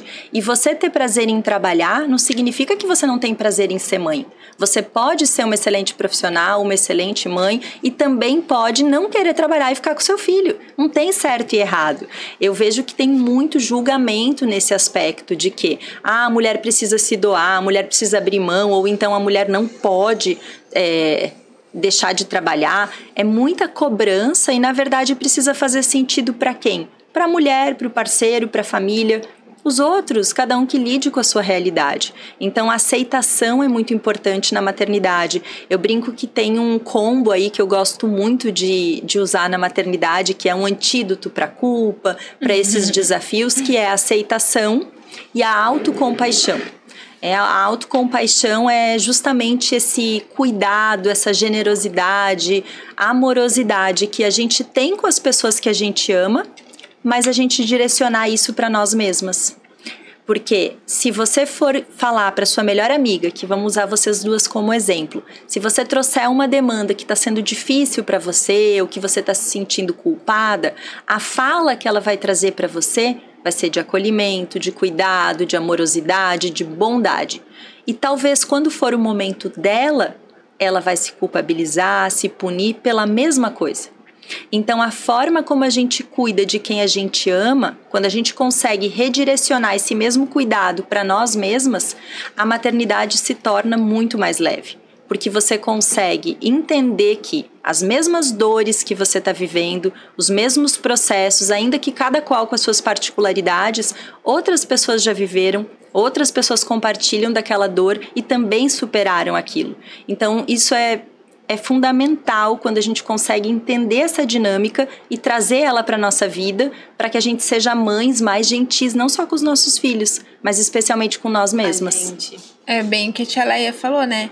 Que ela, ela é minha mãe. É, que vai passar. É um processo e ele vai passar. E, e o que acontece na hora que você está vivenciando o processo é que quando as pessoas te dizem que vai passar, dá vontade de avançar nelas. Você fica extremamente irritada muitas vezes, porque assim, vai passar quando? Socorro, me, me tira daqui. Sim. Porque pela intensidade do momento e dependendo da dificuldade que aquela mulher está tendo, ninguém consegue entender o que ela está vivendo. Porque a mãe, a avó, a amiga que já viveu aquilo ali, já deletou. Ela não está mais conectada com um décimo da intensidade Sim. do que quando aconteceu. Então ela olha e diz: Ah, isso aí vai passar. Só que você está vivendo o maior drama da sua vida naquele momento. E não está passando naquele momento, e né? E demora para passar. Ontem mesmo eu recebi uma pergunta na caixinha de perguntas. Me falaram que depois dos três meses melhora. Eu tô tirando a folhinha do calendário aqui diariamente não chegam os três meses. Então, a intensidade do momento é, sem dúvida alguma, algo muito peculiar da experiência da maternidade. É, é eu com as 12 semanas não passar. Parece que eu vou ter o bebê e não vai chegar as 12 semanas dessa criança, sabe? E, e foi assim quando eu resolvi parar de tomar anticoncepcional, porque daí tu começa a controlar. E daí tu sempre pensa assim, né? Porque quando tu tá com 18, 19 anos, tu morre de medo de engravidar na adolescência. Tu esquece o anticoncepcional. É o caminho oposto, né? Tanto, tu tanto cuidado e daqui a pouco você tem que ir pro outro Exatamente. lado. Exatamente. Tu esquece o anticoncepcional um dia, tu já tem medo de estar grávida. E quando tu, não, agora eu vou parar o anticoncepcional para engravidar, tu acha que no outro dia tu vai estar grávida, uhum. né? E quando esse processo demora uns meses, isso parece. Como assim? Né? Se torna. É, porque, que nem tu falasse, as pessoas romantizam muito a maternidade, o processo. E quando aconteceu do primeiro mês, de eu parar de tomar o remédio e eu não estar grávida, já desmoronou uma realidade na minha frente onde eu não tenho controle de Sim. quando eu vou engravidar. E geralmente vem muitos pensamentos disfuncionais nessa hora, né? Da gente atribuir talvez uma parcela de responsabilidade. O que, que será que eu fiz de errado? É, será que é alguma coisa que eu comi? Será que é alguma coisa que eu fiz? Será que o tempo que eu tomei anticoncepcional agora é um problema? Então vem muitos questionamentos que tornam esse momento mais difícil para lidar. E a gente sempre acreditando que depende única e exclusivamente de nós. Então, poder questionar sempre a validade dos nossos pensamentos, especialmente nesse período, inclusive gestacional, entender isso que eu estou pensando é um pensamento realista? Que evidências que eu tenho, que fatos concretos que vão confirmar o que eu estou pensando ou vão negar isso que eu estou pensando, para que a gente consiga mesmo redirecionar os nossos pensamentos Sim. e não ficar ali ruminando coisas que não vão nos aproximar de nada. É, porque é pouco falado sobre a vida da tentante, né? Porque quando tu tenta ser mãe, é tentante, né? Sim. E é pouco falado sobre isso, é pouco falado sobre o que passa, né? E quando tu começa a viver isso, tu vê que meu Deus, parecia tão simples. Toda mulher que está tentando engravidar é considerada tentante. No entanto, o sofrimento maior, né? A gente não tem como fazer aqui uma escala para, não é uma competição, mas quando a gente fala no, no sofrimento maior é assim: quando a pessoa já tentou muito tempo, já tentou diversas vezes, um ano é o período mínimo que a maioria dos médicos considera natural para engravidar. Quando a mulher tem acima dos 35 anos, quando ela não engravida em seis meses, geralmente ela é orientada a buscar, fazer exames, avaliar com Sim. mais profundidade, porque tem a questão do tempo. Mas se não, abaixo dos 35, um ano tentando é natural. Então, faz parte, mas para quem está tentando um ano é bastante tempo, porque é todo mês, são 12 meses que você está ali lidando com expectativa, frustração, expectativa, frustração. E aí o psicológico conta muito nessas horas. E aí a romantização da maternidade já vai se desfazendo um Sim. pouquinho, né? Porque algo que parecia tão simples já não é tão simples. E eu acho que foi um dos meus primeiros desafios, assim, da maternidade. O mais difícil até agora, eu posso dizer, que foi quando eu parei de tomar um remédio e no primeiro mês nada aconteceu. Aquilo ali foi um pouco difícil, assim, foi frustrante. E daí tu lidar com isso é difícil, porque daí tu tem que esperar mais um mês. Sim. Né? E assim vai indo. E essa questão da expectativa, isso envolve todo o processo. Antes, durante, depois. Quais são as minhas expectativas? Eu poder olhar, são expectativas realistas? A partir de que que eu estou criando essa ideia, é, essa expectativa minha? Quais que são as referências que eu tenho? Elas realmente estão ajustadas à minha realidade, ao que eu vivo hoje, à minha família, ao meu mundo? Então isso é importante. É que envolve muita coisa. Daí tu começa a ver que aquela pessoa nem queria ter um filho e tá grávida. E eu tô aqui tentando, Sim. me sentindo pronta, né? E daí a tua cabeça começa, né? A ver, meu Deus, né? Como é que ela engravidou sem querer e eu tô aqui todo dia tentando e me doando e fazendo isso e aquilo. E a gente tem uma questão importante que, obviamente, o objetivo não é falar de religião, mas a gente tem o aspecto da religião que é muito forte na nossa cultura, que é visto como a fecundidade como uma bênção e a infertilidade como uma punição. Então as mulheres têm essa crença muito forte de que quando eu não estou conseguindo engravidar, o que, que eu fiz para merecer isso? Ou o que, que eu não fiz para merecer? Isso é algo muito forte. Sim. Tanto que toda a questão da gestação, ela está muito associada a questões religiosas. A gente tem é, a mãe de todas vista como Maria, que foi quem engravidou sem sexo, então ela é imaculada. E aí, isso já é muitas vezes uma barreira para os casais no período gestacional, porque tem muitos homens que se afastam da mulher por acreditar que ela não pode Ai, ser tocada, que ela precisa ser protegida e respeitada, como se a intimidade do casal ultrapassasse essa barreira. E aí a gente tem Eva, que seria teoricamente ali na religião a primeira mulher, que é a pecaminosa, que poderia ser vista como a mãe de todas, mas ela não é associada em nenhum momento com a ideia de maternidade, justamente porque ela representa o pecado e a mulher, a mãe, é vista como imaculada. Então, tudo isso são coisas muito é, sutis, mas que estão muito enraizadas na nossa cultura e muitas vezes trazem também traz sofrimento e peso para os casais, para as mulheres, para elas lidarem um momento desafiador como esse em que você tem altas expectativas e não engravidou. É bem isso. É, até essa questão que tu falou da, da relação na gravidez é, é algo que tanto no pós-gravidez também, né? Como é que a mulher, eu, a gente conversou sobre isso e eu, pelo menos, estou me sentindo muito bonita grávida, assim. É aquela coisa que tudo bem eu estar de barriga, tudo bem, tu se sente mais liberta, né? Sim, mais padrões. confortável com o próprio corpo. É, então assim, parece que eu me libertei de qualquer padrão, eu tô me sentindo super bem sempre. E o corpo da mulher grávida é muito bem visto, muito bem quisto. Tu olha pra mulher grávida e fala, olha que linda aquela mulher grávida. Porém, o corpo da mulher pós-parto é um corpo que é muito... Totalmente invalidado. Nossa, Exato. E é muito forte isso, né? Quando tu, tu pensa que da noite pro dia tu tava linda, grávida, e no outro dia talvez tu esteja e se sentindo E a sociedade horrível. é muito cruel nesse sentido, porque, como você bem apontou, a barriga da gestante, quanto maior tiver, mais bonita, todo mundo elogia. E aí passou ali um período muito curto, você é, teve o bebê e você é cobrada para estar tá com o mesmo corpo de antes em pouquíssimo tempo. As pessoas são cruéis muitas vezes no que elas falam. Eu sempre observo não expresse a sua opinião sobre o corpo de uma mulher em qualquer momento da vida dela, exceto se ela perguntou a sua opinião. No período pós-parto, então, isso é infinitamente mais verdade porque a mulher está vulnerável, está sensível, tem uma desidentificação com ela mesma, que é desse processo, quem eu sou, quem eu me tornei, o que, que aconteceu aqui. Muitas vezes o corpo dela se transformou muito e foram nove meses para essa transformação acontecer. Não vai ser em uma semana, um mês, dois meses que ela vai voltar ao corpo de antes. E ainda que o corpo fique muito similar ao que era antes, uhum. é outro corpo, é outra mulher, é outra forma de se ver e de enxergar a vida.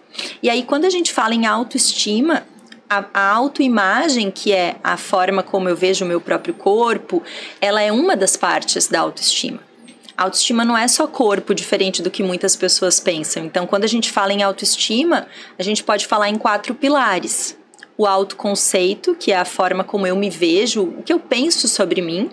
É, o auto, a autoimagem, que é o meu corpo, justamente, a minha autoeficácia, que é o quanto eu confio e, me, e confio e acredito que eu consigo resolver, solucionar as coisas, e o meu auto-reforço, que é o quanto eu me gratifico, me premio pelas coisas que eu consigo.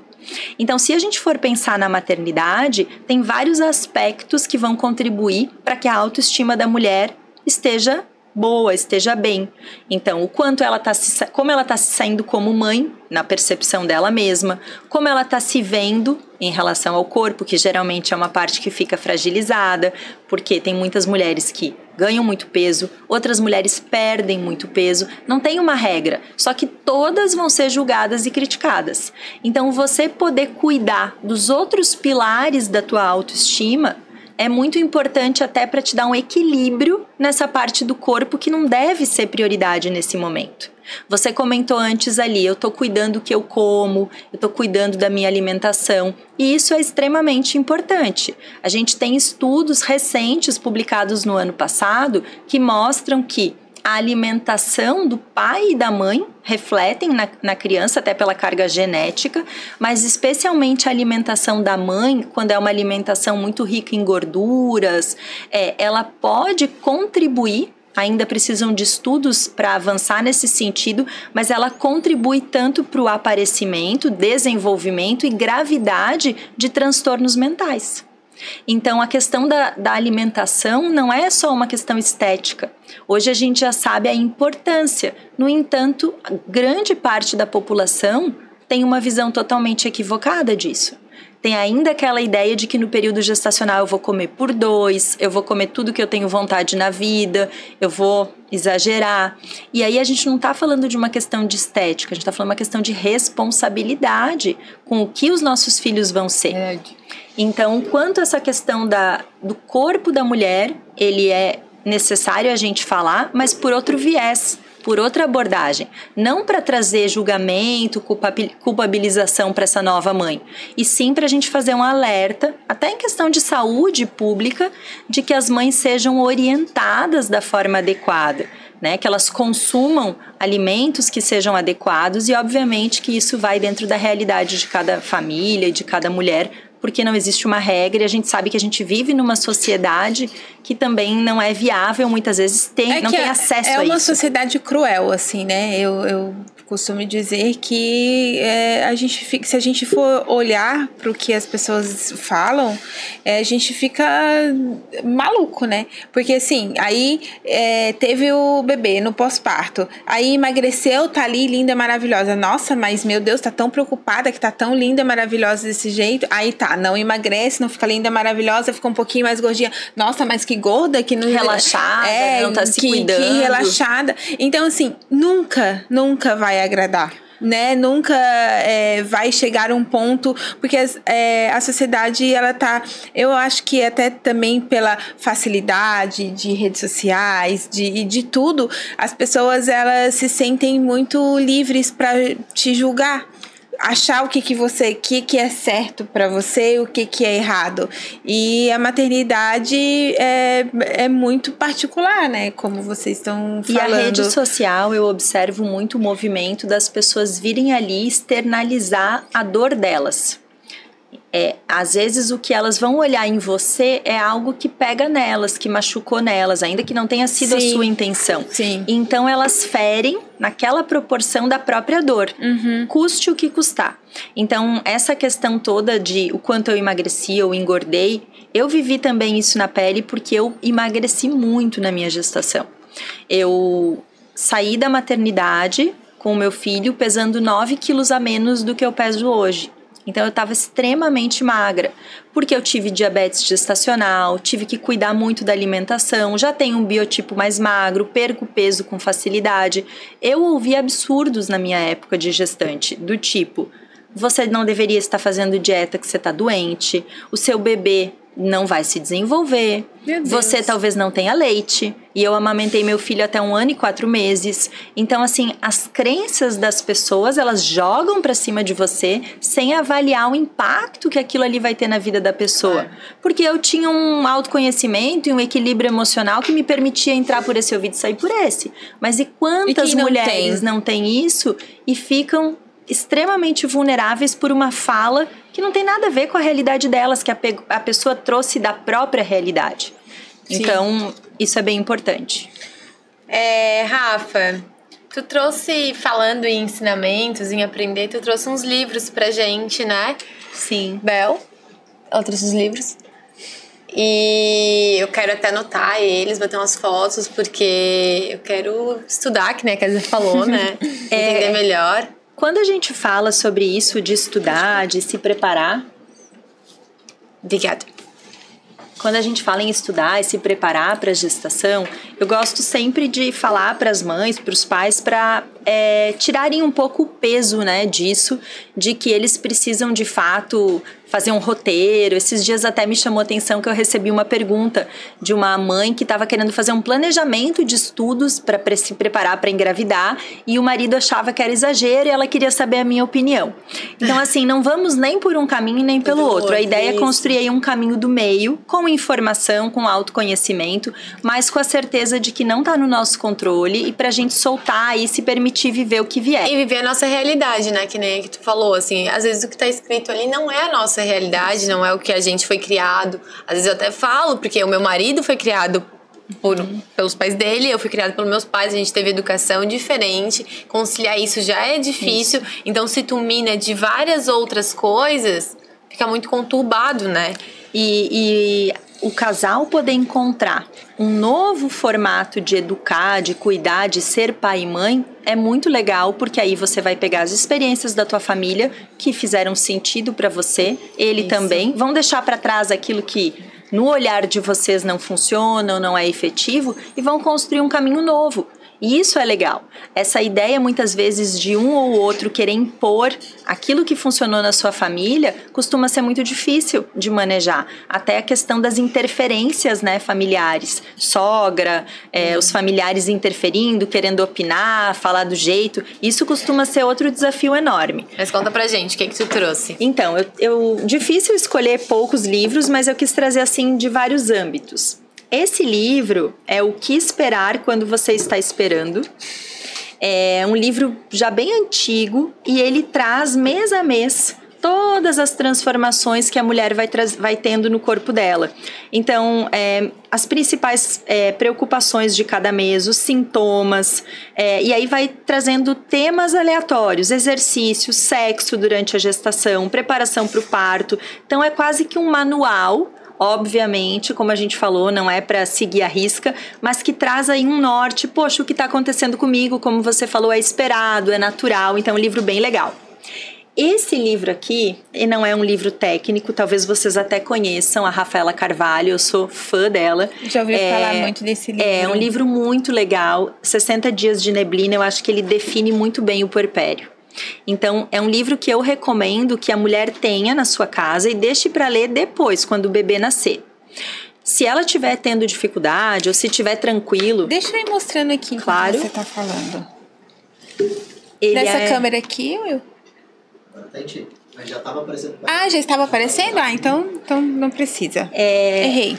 ele traz justamente para quando você está vivendo ali o puerpério, que é esse período de é, aproximadamente 45 dias depois da chegada do A bebê. famosa quarentena ali. Isso, em que é natural que exista uma instabilidade, muitas vezes emocional, que é o que a gente chama ali do baby blues ou até disforia puerperal, que não é um transtorno, não é uma patologia, acomete aproximadamente 80% das mulheres, então grande parte das mulheres vão passar pelo baby blues e é aquela coisa do choro, da tristeza, dessa desidentificação de com quem eu sou, o que está acontecendo comigo. Então é natural. E nesse livro, é, quando você está ali vivendo essa situação e você pensa que você é uma alienígena, o que está acontecendo comigo? Eu lembro que no meu caso, eu fui sair de casa um dia para buscar almoço. É, Tava eu, minha mãe e meu filho em casa e eu fui entrar no carro para buscar a comida e eu achava que eu não, eu tinha a sensação que eu não ia conseguir dirigir. E eu dirigi sempre, peguei estrada já, sempre dirigi tranquilamente. E eu entrei no carro, parecia assim, sabe aquele som, sabe aquela coisa de fundo assim? Eu me sentia fora do meu corpo, era como se eu não tivesse ali naquele lugar, ou que a pessoa que tivesse ali não era a mesma que eu. Sim. E eu tinha a sensação, será que algum dia eu vou voltar a ser eu mesma? E eu lembro que eu peguei esse livro e tem um capítulo ali que ela fala justamente sobre é, essa situação. E é muito legal, É, porque eu- você se identifica demais com Aqui o que tá na, acontecendo. na parte de trás do livro, fala um pouquinho já e começa assim, ó. Não se escuta do obstetra nem do pediatra. Passa batido pelo chá de bebê. Não está no, nos livros, não se aprende nas classes. Não, não. Vim falar do amor. É sobre a importância, bem-vinda à maternidade, onde um ser de 50 centímetros que não aguenta segurar o próprio pescoço uhum. precisa de você. E precisa o e tempo não, todo. E é sobre isso, não se fala no chá de bebê, não se fala no chá de revelação, não fala. E, e quão isso vem forte, né, pra cima da, da maternidade. E os textos da Rafaela, eles são de uma sensibilidade incrível. E agora que você falou ali do bebê precisa de você, tem um texto dela que eu é, me emociono, assim, toda vez que eu leio, que ela fala do seguinte: no, com o tempo, logo nos, nos primeiros meses, você percebe que quem precisa mesmo dele é você não é ele que precisa de você.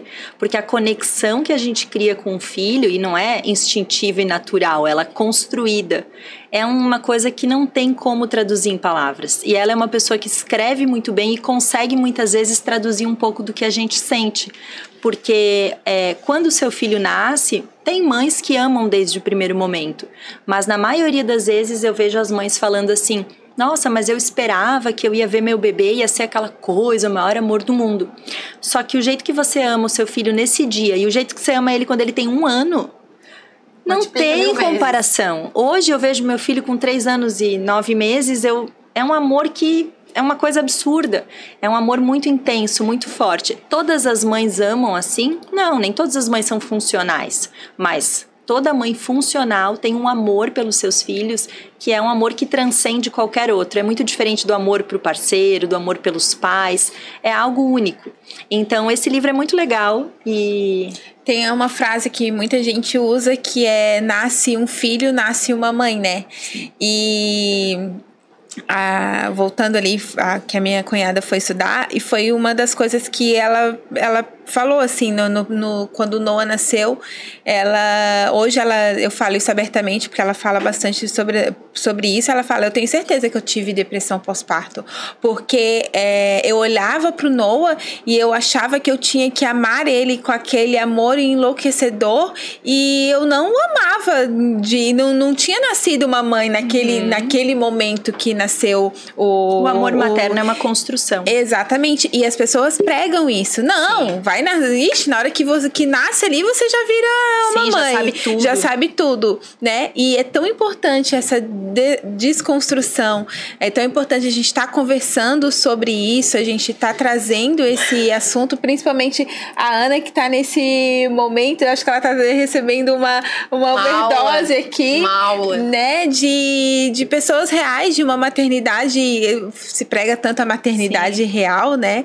Tem um tem as, eu acho que é um deve ser um paraíso mas ao mesmo tempo é muito desafiador isso Igual repleto Ana, de desafios isso. e a gente poder aceitar a maternidade com a interesa que ela tem é o que de fato vai fazer com que Sim. a gente se aproxime da maternidade sem se desconectar Sim. da gente uhum. porque é, existe uma cultura muito forte que enaltece o auto sacrifício na maternidade.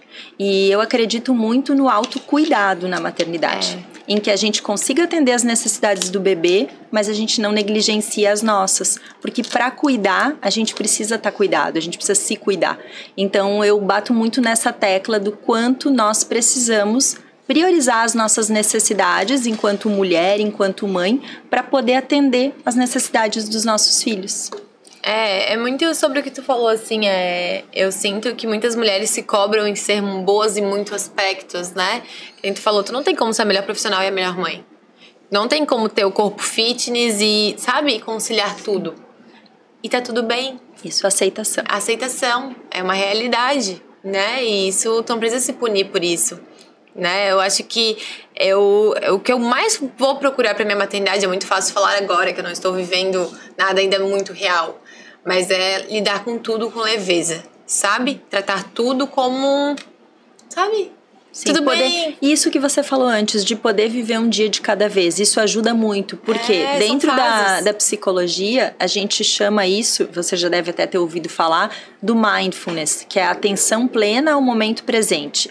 Então, eu gosto de usar muito uma analogia assim: é, você tá ali muitas vezes sentada numa área aberta E aí você vê aquelas nuvens se movendo lá no céu e às vezes você consegue identificar numa nuvem é, um, uma fisionomia ou um desenho geométrico, um coração, um perfil. Eu acho que todo mundo já passou por Já isso, brincou, assim, de né? dizer, olha aquela nuvem. Sim. Esse é um movimento interessante para a gente fazer com as nossas emoções. Percebe quanto a gente é curioso quando a gente está observando uma nuvem. Você nunca vai olhar a nuvem e vai dizer assim: nossa, eu devo estar ficando completamente louca, porque eu tô vendo uma nuvem em formato de coração. Não, você vai dizer: olha lá aquela nuvem de coração. Se tiver alguém por perto, você vai chamar e mostrar para a pessoa. E com as nossas emoções, a gente olha para as nossas emoções, percebe e a gente fala: não, eu não posso estar sentindo isso. Mas o que, que é isso que eu estou sentindo? A gente não acolhe a nossa emoção. E a ideia não é você se agarrar na tua emoção, é, dramatizar, Pegar ela amplificar. né? Pegar ela pra você Mas ali. é você poder Tratar. acolher e entender. Eu estou triste, eu estou feliz, eu estou com medo. O que, que eu vou fazer com isso? Então, a gente ser curioso em relação ao que a gente sente e pensa é muito isso da prática de atenção plena. Não Eu- é ficar lá em posição de Buda, como muitas Sim, vezes as pessoas aham. associam. Eu tenho um exercício que eu faço comigo mesma, que eu, com- eu começo a. Eu tenho. é, eu, eu tento identificar o meu sentimento. Por exemplo, se eu estou agindo assim, por que, que eu estou agindo assim? Eu estou com raiva, eu estou triste, eu estou chateada, e se eu estou chateada, por qual situação que eu estou chateada? E dar nome para isso. E, e talvez esses nomes, eles nem sempre são bonitos, às vezes é uma raiva, Sim, é um ciúmes, emoções é uma- desagradáveis. é, é, emoções desagradáveis. Só que a partir do momento que eu consigo é, identificar qual é o meu sentimento, eu consigo ir no, no é, onde originou esse sentimento Uhum. E aí eu manejar isso isso aí eu consigo e diversas vezes eu tento falar não eu tô agindo assim por quê ah, eu tô agindo assim porque eu, eu senti e- e- esse sentimento. Qual é o nome desse sentimento? Né? E é uma coisa que eu tento exercitar, assim, e que me ajuda muito. E que eu não é consigo- simples. Não, é muito difícil, porque, Porque você fala, precisa nossa, que desenvolver. feio que é isso que você tá sentindo. Nossa, isso, né, é, é, é- é feio, né? Uma, às vezes você tá com raiva, ou às vezes você tá com ciúmes, às vezes você tá é, com uma preguiça. Ai, por que, que eu não quero fazer isso? Ai, porque eu tô com preguiça de fazer isso. E culturalmente nos contaram que é feio. Mas não existe emoção bonita e emoção feia. Isso, né? A gente aham. precisa validar as Aham. nossas emoções. Sim. E é muito comum que as pessoas, né? E como eu atendo muitas mães, que elas tenham muita dificuldade em fazer justamente esse processo de identificar o que elas estão sentindo. Sim. Como se elas não se autorizassem a sentir emoções desagradáveis. É, é um processo que me ajuda muito, assim, Sem dúvida a, a alguma. conduzir a gente até dia a faz isso dia. no processo terapêutico, né? De ensinar o paciente a identificar suas próprias emoções.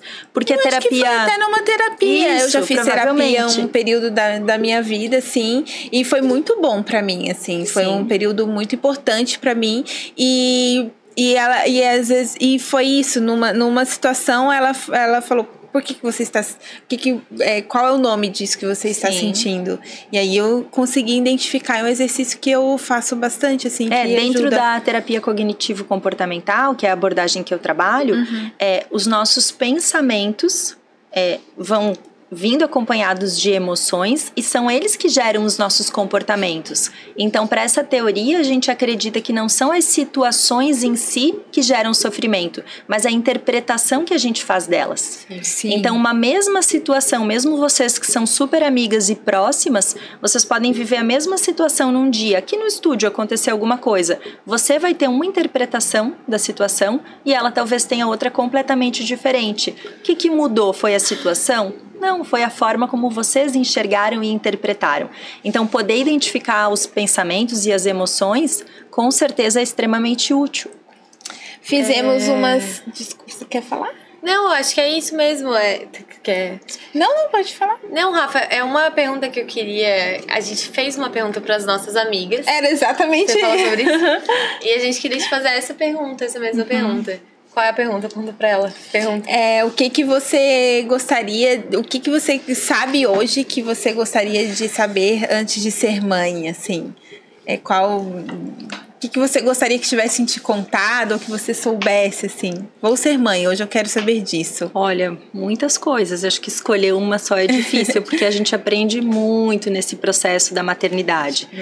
É, mas eu acredito, o mais é, valioso para o meu processo, e que não significa que seja para os outros, é justamente de que as coisas não vão estar no meu controle, independente do esforço que eu fizer porque eu, especialmente no início do, do meu pós-parto, eu fiz muito esforço para tentar manter tudo no meu controle. Rotina, horários e como eu expliquei antes, né, o bebê, ele não tem rotina, ele constrói uma rotina e isso leva tempo. Então é soltar o controle, né? Eu queria que alguém tivesse vindo me contar especificamente, Rafaela, é soltar o controle. Soltar o controle não é só essa frase, são ações para que você consiga de fato viver o momento presente da forma como ele se apresenta, aceitar. E aí a girada de chave que eu tive nesse sentido foi justamente a da aceitação quando eu entendi que o meu filho não dormia, porque como eu comentei, ele não dormiu três anos, e eu aceitei, ele não dorme à noite. Eu preciso organizar a minha rotina de um jeito que eu consiga descansar em outros horários, já que à noite eu sei que eu não vou dormir pelo menos não vou dormir a noite inteira. E aquela aceitação ali foi uma girada de chave, porque daí eu me permitia descansar durante o dia. Eu parei de ter expectativa que ele ia dormir, porque ele já não dormia mesmo. e isso me trouxe muito mais leveza. E eu comecei a aplicar essa mesma aceitação em outros âmbitos da maternidade, não só na questão do sono. Por isso que eu tô sempre falando desse combo aí que eu acho que é fantástico, que é aceitação e autocompaixão. Sim. Então, aí a gente fez essas perguntas para as nossas amigas. E assim, é, sabe o que eu percebi? Como foi fácil para elas falar desse tema, né, Kézia? Foi todas mandaram textão, textão, textão. Quando eu vi amigas que geralmente são breves nas respostas, falaram disso com uma de uma forma tão linda, de uma forma tão, elas se sentiram tão importantes de, uhum. de ter feito essa pergunta para elas. E devem ter revivido também. Isso. Muita e, assim, coisa. quando eu li a resposta, eu fiquei até emocionada, né? Que a Kézia me mandou, nossa, que respostas lindas. E uma, assim, a gente são as duas que eu perguntei são amigas. E, e as duas fizeram, escreveram coisas lindas, assim. Poderia ser uma resposta, por exemplo, de que eu iria ter que me privar do sono. Eu gostaria que uhum. tivessem me contado isso. E não, eu vou resumir aqui. É, a primeira amiga que eu perguntei é, a primeira coisa é que antes de ser mãe eu gostaria que falasse para ela curtir mais cada momento, pois cada fase é única. A segunda seria que como nós nos culpamos como mãe, essa culpa nos machuca muito e que isso não deveria acontecer, né? E, mas é um textão, mas eu só resumi. Uhum. E a outra amiga, ela mandou: o que eu gostaria de saber que não existe no mundo nada que te prepare para essa experiência incrivelmente linda e igualmente desafiadora. E nenhum sentimento que se compare ao amor que nasce junto com o bebê que, que filhos requerem tempo, doação constante, e não existe nada mais precioso que o tempo que você dedica ao maternar. Aí no final ela finalizou assim: é, Você nunca mais será egoísta porque seu coração bate fora do seu corpo. Para as futuras mamães que têm dúvidas, você vai dar conta. Você é forte, você é uma potência. É porto seguro. Você consegue, você vai conseguir. E bem-vindo à nova realidade de conviver na companhia do maior amor da sua vida. É, resumiu muito bem. E muito legal você ter perto de você pessoas uhum. que viveram e vivem uma maternidade nessa inteireza de acolher aquilo que é incrível, que é pleno e que traz muita realização, mas sem deixar de falar das dificuldades, porque elas preparam a gente também para acessar essa potência aí que ela trouxe. Porque eu vejo que a maternidade é realmente o processo que empodera as mulheres. Apesar de eu não gostar muito dessa expressão, eu acho que quando a gente se torna mãe, a gente vive um, um empoderamento no sentido assim, não é mais fácil que algo me derrube. Eu tô aqui muito bem estruturada, né? Eu finquei aqui os meus pés e eu tô pronta para o que vier, uhum. porque o amor de um filho faz isso, faz com que a gente se torne assim muito mais potente. A Kézia falou com duas amigas dela, né? O que elas te contaram? Eu falei com, com elas e elas falaram é, muito de a importância que de tirar um tempo para uhum. elas, a importância de Do muitas vezes né? de deixar com o pai ou com uma rede de, com a rede de apoio e e dez minutos que for é, tomar um banho gostoso, fazer uma maquiagem, fazer. o- é, e aí ela falou que ela fazendo isso. É, como era importante para ela fazer isso, ela conseguia se reconectar com ela. Se sentia viva. Isso, né? se sentia, né, viva. Então, assim, é, olhar muito para essa, pra essa questão de tirar um tempo, de também é, não ser tão super protetor e achar que o seu filho, só, só você vai saber fazer aquilo ali com o teu filho, que você vai poder deixar ele ali uma hora, né, e que ele Isso vai é- sobreviver, tá todo mundo, vai estar todo mundo bem. É importante a gente falar, porque eu vejo que muitas vezes as mulheres são criticadas por essa superproteção. E de fato, às vezes isso tem a ver com a personalidade da mulher, com Sim, temperamento. Só que muitas vezes isso já é um sinal de que a mulher está precisando de ajuda. Por quê? Quando a mulher tem, é, tá com depressão pós-parto ou tá caminhando para isso, ela passa a ter muitas vezes uma rejeição do bebê, que é o que a maioria das pessoas espera nesse momento, mas em outros ela fica com uma super proteção, pensamentos obsessivos em relação aos cuidados, ela fica hipervigilante, ela tá o tempo todo querendo cuidar. E muitas vezes a gente ouve essa crítica: "Ah, mas ela não se ajuda, ela não deixa que ninguém fique com a criança, só ela quer ficar, tá cansada porque quer, porque a gente poderia ajudar". E a mulher não consegue fazer esse movimento. Então é importante a gente olhar para isso com essa cautela, de que nem sempre é só uma questão de eu acreditar que ninguém vai ser tão bom quanto eu no cuidado, mas de fato eu não ter condições emocionais de soltar a criança por estar Sim. tendo ter desenvolvido uma relação de muita dependência e de muita é, vinculação que muitas vezes é fruto de uma instabilidade até emocional e que sinaliza uma necessidade de ajuda profissional. Só para não perder aqui, eu quero Ah, falar é, desse faltou um terceiro livro. livro, que é bem importante, porque esse já é para uma outra etapa. Mas que é um livro que dá para ler na gestação, que é Porque o Amor é Importante, como o afeto molda o cérebro do bebê. Então esse livro ele fala muito sobre os dois primeiros anos de vida do bebê, que ah, basicamente é, todos os pilares ali do bebê, da, da, daquela pessoa, vão ser construídos nessa fase. Significa que depois não dá para ressignificar, não dá para mudar? Não, dá sim. Mas tudo que é construído nessa fase fica com muita força na história de vida do bebê. Então, ter um ambiente adequado, é, poder ter afeto, cuidado, estar tá disponível para o seu bebê faz toda a diferença na vida dele. Então ela traz estudos, traz várias informações muito interessantes e que conectam o porquê que a gente precisa tratar com tanto afeto é, esse serzinho que está chegando na nossa vida.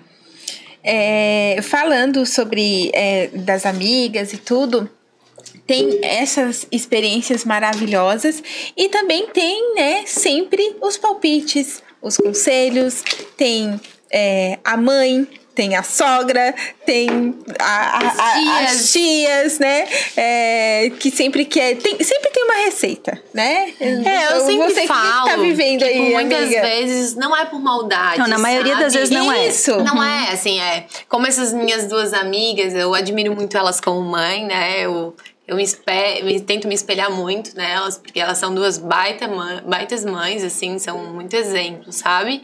E com certeza eu vou me inspirar muito nelas. E eu falo que muitas vezes as pessoas vivem a experiência delas e tentam opinar na tua experiência através da delas. Mas é como tu sempre falou a palavra, eu acho que é, cada um tem a sua realidade, né? Então, o que que acontece? Muita gente já recebe opiniões do tipo: qual creme tu estás usando pra estria? Eu falei, ai, tô usando tal. Ah, mas esse aí já ouvi falar que não é bom. Vou te indicar um melhor. Aí eu sempre tento puxar pra questão do tipo, eu tô fazendo o que a minha obstetra me indica. Sabe? Eu tô. Eu tento sempre usar esse argumento. Eu, eu tô seguindo a linha da minha obstetra. Sim. Sabe? Porque são, tu é minado de opiniões e de sugestões. E, e é por experiência delas, que elas gostam de compartilhar, eu gosto de ouvir. Porém, às vezes não é a minha realidade, né? E, e às vezes são situações constrangedoras que as pessoas opinam e falam. Essa é uma demanda bastante recorrente na minha prática clínica, é, no meu perfil ali do Instagram, principalmente em relação à sogra e a familiares que vêm é, opinar ou querer conduzir o, tanto as escolhas da gestação, enxoval e principalmente no pós-parto. A questão da comunicação, que a gente falou um pouquinho antes, ela é fundamental em qualquer momento da nossa vida, mas especialmente nos nossos relacionamentos interpessoais, a comunicação é a chave para que a gente tenha relacionamentos saudáveis e efetivos. Quando a gente fala nisso, em se relacionar, o cenário ideal que a gente busca, né, na maioria das vezes, é tentar resolver as coisas de uma forma que todo mundo saia satisfeito, que atenda às necessidades de todo mundo. Só que nem sempre isso é real. A vida real é diferente. E muitas vezes, para a gente fazer valer o nosso auto-respeito, a gente vai frustrar os outros, seja nossa mãe, nossa sogra, alguma amiga, e aí a gente precisa entender quais objetivos e valores estão sendo sacrificados naquilo ali e se eu quero sacrificar ou não, porque senão eu não vou me submeter àquilo que é importante para você. Em relação à sogra especificamente, vale também para as mães, né, para as nossas mães, é, eu uso sempre essa ideia de que elas tiveram a oportunidade dela de serem mães. Elas puderam fazer do jeito que elas quiseram, ou se não deu, elas tinham recursos dentro do que era possível para elas para questionar, para validar ou não. Agora é a sua vez. Você quer fazer do seu jeito. E isso é importante a gente ter clareza. A minha sogra vai ficar triste, vai ficar chateada? Vai, mas ela tem condições de lidar. Ela é adulta, ela precisa lidar. Ela paga terapeuta, psiquiatra. E aí, é o, no cenário ideal, é o parceiro quem vai mediar isso. Ah, Você acha sim. que essa, essa conexão, é, essa conexão, essa interação. interação tem que ser, no caso, a mãe com a sua mãe e o pai com a, o. Tem a... que é um termo que eu evito usar porque não tem uma regra. É. Né? Mas a gente precisa pensar assim é sempre mais fácil resolver as coisas dentro da própria família. Então, Sim. se a mãe da gestante da puérpera vai lá para casa, cabe mais a, a, a, nova mãe conduzir com a, com a sua própria mãe as regras. Dizer o que funciona, o que não funciona. Porque tem muitas avós que chegam e elas querem dar banho no bebê todo dia, por exemplo. E o pai quer dar banho. E aí elas vão, né, não daqui que eu sei, e tiram às vezes do pai essa oportunidade. E dependendo como é o marido, o parceiro, ele não quer se indispor com a sogra. Sim. E às vezes ele acaba se calando. Então a mulher nessa hora pode entrar como mediadora, da mesma forma com a sogra. Cabe ao marido sinalizar mãe: esse é o nosso momento, né? A sua presença aqui é muito importante, você é muito é, importante para nós, a sua ajuda é bem-vinda, mas a gente quer viver a nossa experiência. Respeita, nem sempre vai acontecer isso. Tanto que na maioria das vezes isso se torna um problema quando esse parceiro se submete a todas as regras que a mãe a dele mãe. tem, a uhum. sogra, e não faz essa mediação. E aí muitas vezes a mulher, mesmo num momento em que ela não tá bem para aquilo, tá ela precisa se comunicar, Sim. porque do contrário, ela vai ser devorada naquele momento. Todos os desejos dela de conduzir a relação com o bebê, a maternidade Sim. dela, aquilo ali não vai voltar nunca mais. Mesmo que ela tenha outros filhos, aquela experiência ali aquele com aquele momento. bebê é única. Então, você poder comunicar com assertividade é fundamental. O que, que é a assertividade? A gente tem na comunicação geralmente dois extremos: a agressividade e a passividade. Agressividade é aquela pessoa mais reativa, que, né, às vezes é, é grosseira, reage. E a passividade é aquela pessoa que concorda com tudo, que tudo tá bom, mas na prática fica ali ruminando todos os pensamentos. Então a assertividade é justamente o caminho do meio, quando eu consigo falar sobre qualquer coisa, mas sendo respeitosa, gentil, validando também as emoções e as Sim. necessidades do outro, mas fazendo valer o meu autorrespeito, o que é importante para mim. Então, poder falar aquilo que está acontecendo para outra pessoa, seja o pai, seja a sogra, seja a própria mãe, é, sem julgar a atitude do outro, mas falando sobre si, como eu tô percebendo aquela situação, o que, que aquela situação traz para mim de pensamento, de emoção, o que, que eu gostaria que você fizesse. O que, que eu gostaria que você não fizesse? Porque, diferentemente do que muitas pessoas acreditam, ninguém tem bola de cristal para saber o que, que é importante para gente. E aí, a gente volta no que a gente falou lá no começo, essa ideia do deveria, você deveria saber, você deveria fazer, não é real. Porque às vezes o que é importante para mim não tem o menor sentido para o outro. E ele não tem obrigação de saber, né? Ele ou ela. Então, o que é óbvio também precisa ser dito. Sim. Porque desse jeito a gente consegue se conectar, criar uma conexão muito maior com as pessoas que estão ao nosso redor. Talvez elas não gostem daquilo que você vai falar, é possível, mas elas vão aprender a respeitar, porque Sim. você vai comunicar a sua decisão, a sua necessidade, você não está dando abertura para a pessoa. E muitas vezes jogar a solução do problema para o outro também pode ser efetivo. Você falar aquilo que está tra te trazendo desconforto e dizer de que forma que a gente pode resolver isso. Como que é para você? Se você tivesse no meu lugar, o que, que você faria? Então, não é você impor as coisas, mas é você promover reflexão para que a outra pessoa também consiga ter empatia com você e com o teu momento. Ainda que eu saiba que nem sempre a gente consegue fazer isso nesse momento de É, tanta vulnerabilidade. Tem que ter um nível de evolução assim, bem, né? Pra Por isso que o parceiro toda. é tão importante nessa hora. Convidar né? o parceiro. retirar, né? A mesma coisa com as visitas. Sim. né? O momento do pós-parto. Tem mulheres que amam receber visita, querem estar cercada de pessoas, vão se sentir cuidadas. Outras que não querem É momento. ninguém e só vão saber disso lá no momento que estiver acontecendo. Sim. Porque mesmo aquela pessoa que é festeira, que gosta da casa cheia, às vezes chega o bebê, a pessoa quer entrar embaixo da cama e não quer que ninguém a veja. E outras querem atenção, carinho. Então, o parceiro é uma figura muito importante nessa hora para blindar a mulher e o filho dessas novas eh, situações que vão surgir para que preserve especialmente a saúde física e mental de ambos nessa fase. Meu Deus do céu, muita informação. Vou ter que, meu marido vai ter que ver esse podcast mais cinco vezes, gente.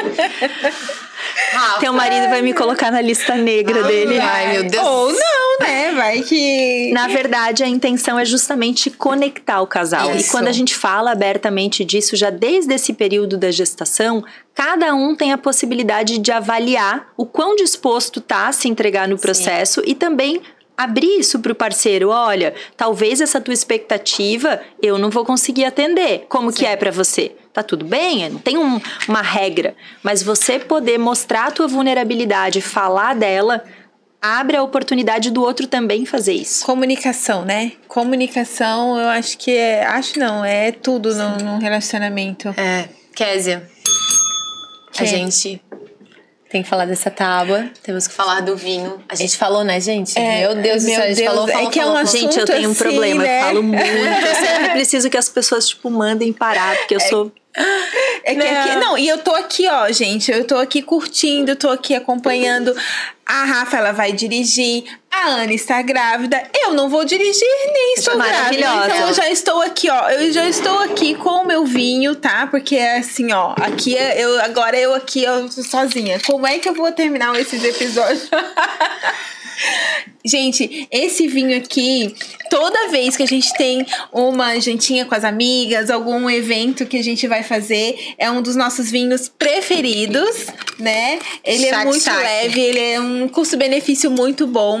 É um carro-chefe aí da, do vinho para as nossas amigas. Não sei se alguém aí já conhece, mas a gente ama dar licença que isso não mais te pertence, né? Tem o rosé dele, tem o tinto. Tem um rosé, tem um tinto, tem. ah, É muito, muito, Quem muito quiser, bom. e é um custo-benefício ótimo também. Muito bom. Quem quiser tem na arroba do Vino Floripa, tá? Chama lá os meninos, eles têm várias opções de vinhos, uns um pouco mais caros, a gente não chegou nesse nível É, a ainda, gente não um chegou, pouco mais né? barato. Mas esse aqui é muito bom, assim, Mas é ó. uma delícia, vale muito a Jantinha pena. com as amigas, É. combinando com o quê? Me ajudem, gente, Com a pagar aqui, ó. fradas do Gergelim. É, vamos contar sobre Ah! Sabia que nós já temos um no, nós, né? Tipo, desculpa, Bruna, é que é nós, aqui é nós. Dizer, já o povo. temos um nome para o, o, o Baby Host. O Baby Host, é. É porque quando eu descobri que eu tava grávida, eu baixei aquele aplicativo, né? Que todo mundo baixa, o Gravidez Mais. E quando eu abri o aplicativo, que eu coloquei todos os dadinhos lá, ele era do tamanho de gergelim. Aí eu fui contar, né? Porque eu contei pra bem pouquinha gente, assim. Daí eu contava assim, gente, é um gergelim. E daí eles começaram a chamar de Gerge. Assim, foi um apelido carinhoso, né? Como eu não sei o sexo ainda. Daí eles todos de é o Gerge. Bom dia, Gerge, Gerge, Ai, Gerge. não sei o quê. Hoje já está o quê? Um, um- Hoje a gente já tá uma mexa. Uma É mexa. uma ameixa, mas é o eterno Gerge, gente. Gerge. Não, quando virou mirtilo, a gente chamava de mirte. É. Ah, como é que tá o mirte? é, quando virou mirtilo era mirte, mas o Gerge pegou melhor, o Gerge pegou e é eterno Gerge. Então, gente, agora. comprem na Duvino Floripa, hein? Pra ajudar a pagar as fraldas do Gerge. Isso. E temos aqui uma tábua de frios da Creative Custom Box, o arroba aqui, tá, gente? Que tá sempre com a gente. É um capricho essa. Inclusive, Ai, bom. quando eu descobri que eu tava grávida, a Creative me mandou uma, uma caixinha super, super fofa, porque ela é uma das minhas melhores amigas. E ela me mandou uma caixinha de. Ah, eu não sei o nome. Como é o nome da caixinha? É, de boas-vindas, assim, sabe? Tinha um bolinho, umas coisinhas e tinha um polvozinho daqueles de nigurumi. Aham. Super fofo, sabe? Ela tem essas caixas também, a Creative tem essas caixas de boas-vindas de maternidade, de, de aniversário. Falando isso, meu aniversário tá bem- aí, É muito, favor. muito personalizado. Gente, assim, ó, Ana Luísa grávida de aniversário, vocês têm noção do Gente, que, já que avisei que eu quero presente pra passando? mim, né? Porque quando acontece, ah, eles compram só presente pro bebê, gente. Eu, não existe mais a Ana. Lá em casa só chega presente pro Gergelim, não Vai. chega mais nada pra mim. É não? Mas essa semana, olha, meu aniversário chegando, eu quero ver. Se chegar alguma coisa pro Gergelim, vocês vão ver só. Mas a gente vai deixar o arroba aqui. Da Creative. E depois vocês podem ir lá no Instagram que vai ter as fotos, é, as cestas todas personalizadas. E assim, gente, a gente é suspeita porque a gente come mesmo. Eu tô aqui, ó, comendo aqui. É, a Rafa comeu A pouquinho. Rafa, é que eu falo muito, né? Mas eu tô só esperando. A hora que acabar aqui, a gente vai atacar essa tábua de frios. Mas é isso, gente. Agradecer a Creative, a do Vino, que tá sempre com a gente. E, Rafa, a gente tem um quadro aqui no, no Pode Vir, que se chama Bate Vinho. Alguém vai. Aqui, ó, vou bater o vinho comigo mesmo. Bate vinho. Eu bato aqui com a xícara. Que é o Bate Vinho. E, Hoje e- você tá fraca de companhias Hoje eu tô alcoólicas. fraca, gente. E o quadro é assim, a gente vai te fazer uma pergunta e tu vai responder com uma, com uma, com uma palavra só, assim, uma- duas palavras, algo bem papum, assim, a gente fala, tu responde. Tá? Certo. Tu faz É, a gente deu uma adaptada porque a gente quis trazer pra esse Pra temática. pra, A pra temática. maternidade. E vamos lá. É, Rafa, ser mãe é Doação. queria ser uma mãe mais Vai ser difícil. É mais presente. Mais ainda. um momento feliz na maternidade. É, uma palavra só? Pode ser Pode mais. ser. Um, um momento que você teve. O desenvolvimento do meu filho, né? Ver isso no dia a dia. É feliz, é, é muito satisfatório. Um desafio, Educar. um conselho para as mamães. Seja gentil consigo mesma. E, Rafa, a gente, a gente sempre quer trazer para as pessoas uma frase que tu leva pra tua vida. Tem alguma, assim, que tu tenha como lema, assim, que tu sempre, quando tu tá no... Ai, frase da minha vida. Eu não sou uma pessoa muito de. Eu não sou uma pessoa de. É, compacta. Eu sempre falo muito, eu sempre penso muito, né? Escrevo muito, eu gosto de textos. é, mas eu, nessa temática, a frase que eu sempre falo é assim: para você cuidar, você precisa se cuidar.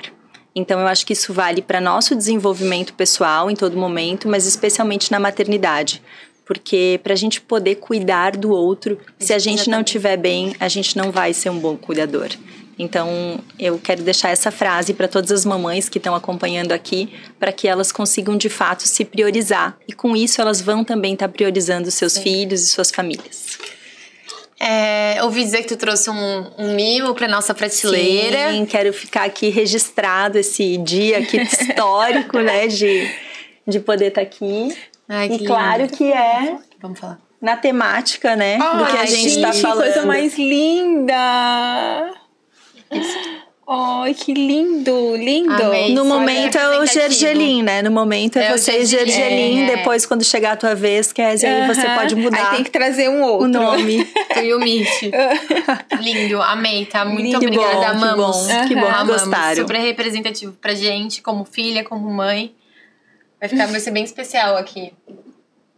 É, Ficou uma Ai, graça. que lindo. Falando em filho, em. é, tem uma foto tua bebê? Sim, eu trouxe. Tu trouxe. E a gente sempre faz esse quadro também. Eu Que acho é que um- essa foto é, ela representa muito assim ah, algo que eu demorei muito para reencontrar na minha Mostra vida. ela. Aqui?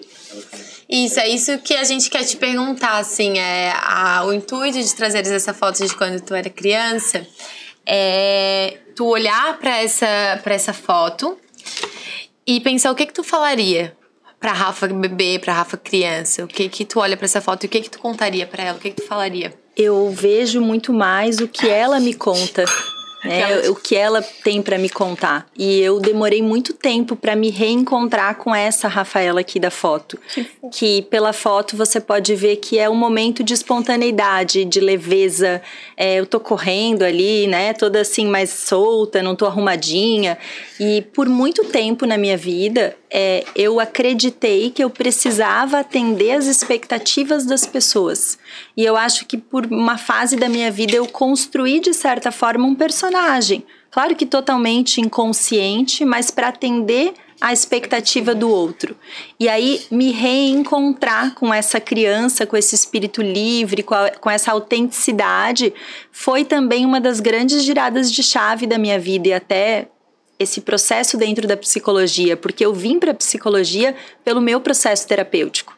Porque ele foi muito transformador, foi muito libertador. Então essa foto me lembrou muito disso, assim, de onde eu vim e para onde eu quero ir, que é ser livre, ser leve, ser autêntica e poder ser eu mesma sempre.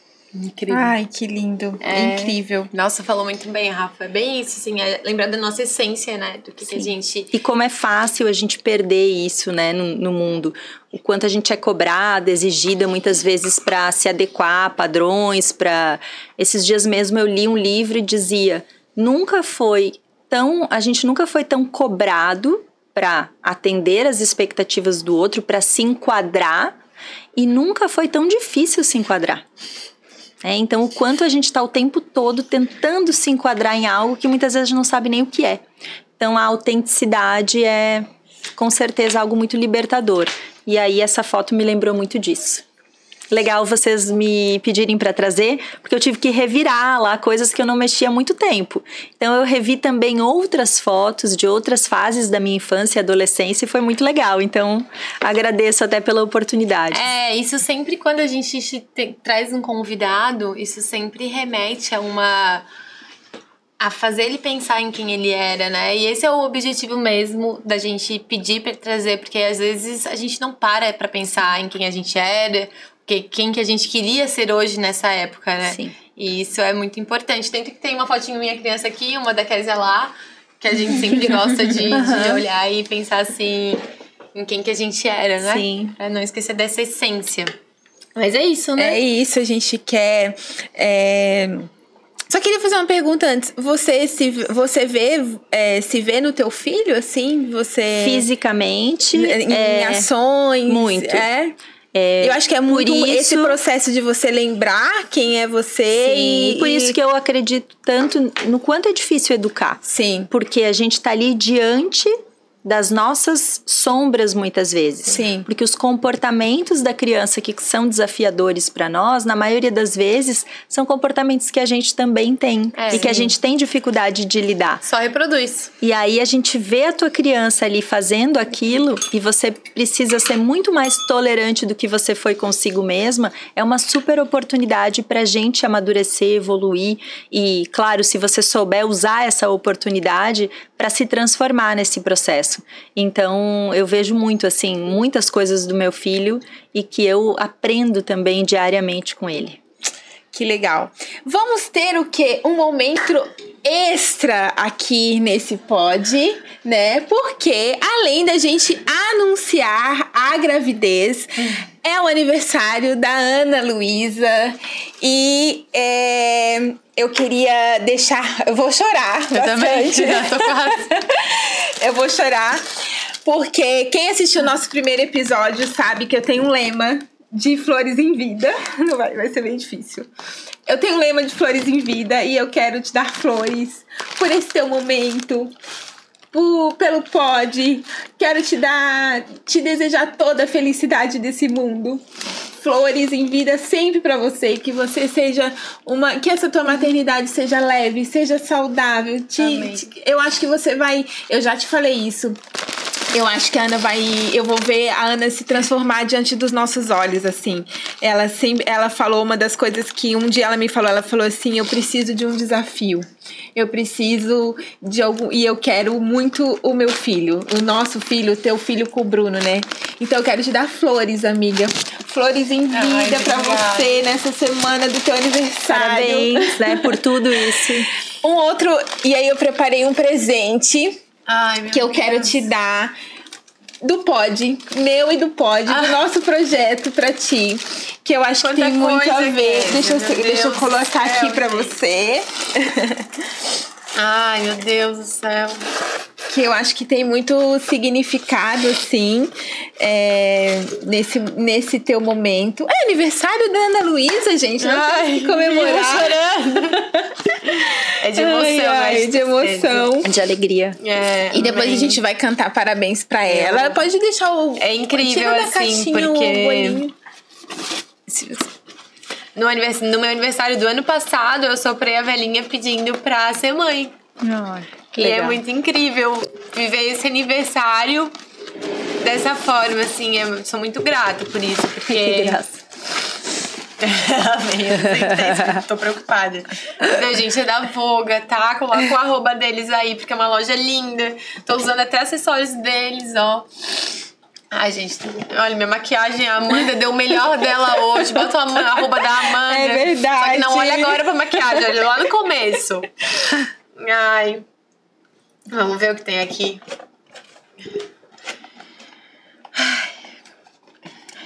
Deixa eu te ajudar aqui, ó. Acho que aqui Chique é isso, chique. isso. Vai ser um diamante? Porque tava desse tamanho, É. desse, desse. Daqui a pouco eu vou achar um diamante aqui. Tem muito significado essa. Ai, que lindo! Olha isso, gente. Na hora que eu tava escolhendo, procurei um presente bem especial pra dar pra ela. E eu quero te dizer que agora você tem um coração batendo aí, dentro, junto de você, tá? Pra te acompanhar. Oi, amiga. Tá bom? Obrigada. Então é um Amei, presente. amei, amei. Deixa eu abrir aqui. Aqui, ó. Amei muito, muito, muito. É um muito, presente pra ti, pra você sempre levar com você e você saber que sempre tem um coração aí Ai, junto. que lindo, amei. Não é amei. mais só você. Eu e o Geide. E vamos Obrigada, cantar tá? parabéns. Te amo, viu? Muito obrigada. Te amo. Também te amo. Eu tenho uma facilidade, sim, ai, de me emocionar, de. Ai, acho que é grávida, né? Não sei se isso é desculpa, mas ai, eu não tô chorando. Não, a gente fica mais sensível É, mesmo qual- e também é um momento Qualquer coisa que especial é, mesmo, né? Qualquer coisa que as pessoas Aniversário. me falam, eu começo a chorar. Muita coisa pra Parabéns celebrar. Nossa, rostiana. Ai, que fofo, gente. Tá grávida, tá aqui, ó. Tá muito amiga. Vamos cantar parabéns. Quero todo mundo cantando parabéns. Coloca aqui. Acender? Ah, traz aqui que ela Traz aqui, eu melhor. aqui. Ai, gente. Pensei que ia ter minha idade, que eu já ia ficar preocupada, Isabela. Essa Gente, velhinha será demora. que isso vai dar ao vivo? Demora. Ó, foi rápido. Ah! Parabéns pra você nessa data querida. Muitas felicidades, muitos anos de vida. Viva! Viva!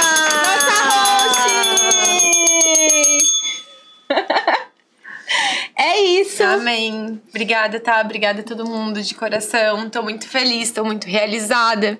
É um ano muito especial na minha vida. E, enfim, é, eu não sei muito o que falar. É um misto, assim. Eu, às vezes parece que um, uma onda de sentimentos me engoliu e eu vivo esses sentimentos todo dia. E sabe quando tu tá muito feliz e tu tem muito medo que algo aconteça porque tu tá explodindo felicidade, assim. Então. Eu só tô muito grata por tudo, por te ter na minha vida, por ter várias pessoas especiais ao meu lado. E é isso, eu acho que vai ser um dos melhores anos da minha vida. Vai, se Deus certeza. quiser. Tá bom, Tamo obrigada, junto. obrigada, obrigada. Rafa, quero te agradecer. Queremos te agradecer. Muito, Rafa, muito. É, você foi um presente que o, o Fermento, amiga da Ana, nos indicou. E na hora que ela, ela falou, olha isso. E eu falei, tem tudo a ver. É, tem tudo a ver. É tão assim. incrível que ninguém sabia ainda que eu tava grávida, só a Késia e umas amigas minhas mais próximas. E o assessor da Rafa me chamou e falou assim: Oi, tudo bom? O fermento do Sem Groselha falou comigo, não sei o que, passou teu contato pra Rafa falar de maternidade no podcast. Gente, eu tinha descobrido naquele dia que eu tava grávida. Olha isso. Não é normal, né? E eu, eu, como eu falei antes, eu agradeço muito pela oportunidade de estar aqui. Fiquei muito feliz e honrada por fazer parte desse teu momento. E espero que de alguma forma eu possa ter contribuído aí na tua jornada da maternidade Com que está começando. Muito obrigada, tá? Obrigada a vocês, foi um prazer estar aqui, grata. adorei conhecer Obrigada. vocês. Vou ficar com o teu contato, né? Se bater É. uma deprê ali. Não, e, pelo pra, e pra mandar notícias, Com né? certeza, isso, com certeza. Gente, a Rafa me trouxe um presente tão fofo. Meu, que é isso aqui? Ai, é verdade. Ela me trouxe um presente tão fofo pro Gergelim, gente. É, Olha, foi pro Gerge, né? Não... Ai, ela chamando ele de gente, É. gente, viu? olha que coisa mais amada isso aqui que ela trouxe, gente. Olha o cuidado disso. E esse foi o episódio mais longo da história do podcast. É, tá vendo? Ele, o pessoal não escutou o que eu falei. É. Esse foi o episódio mais longo da história do Pode Vir. Falamos, falamos, hablamos, hablamos, hablamos. Olha, gente, tá Ai. escrito aqui na frente meu anjo. E atrás tem duas asinhas. A gente vai esperar a fotinho. Sim, Vou- vou já, ve- foto. já vejo uma bundinha aqui, assim, ó. e o Obrigada, cheirinho, né? irmão. Tá aqui. Pro já se sentir.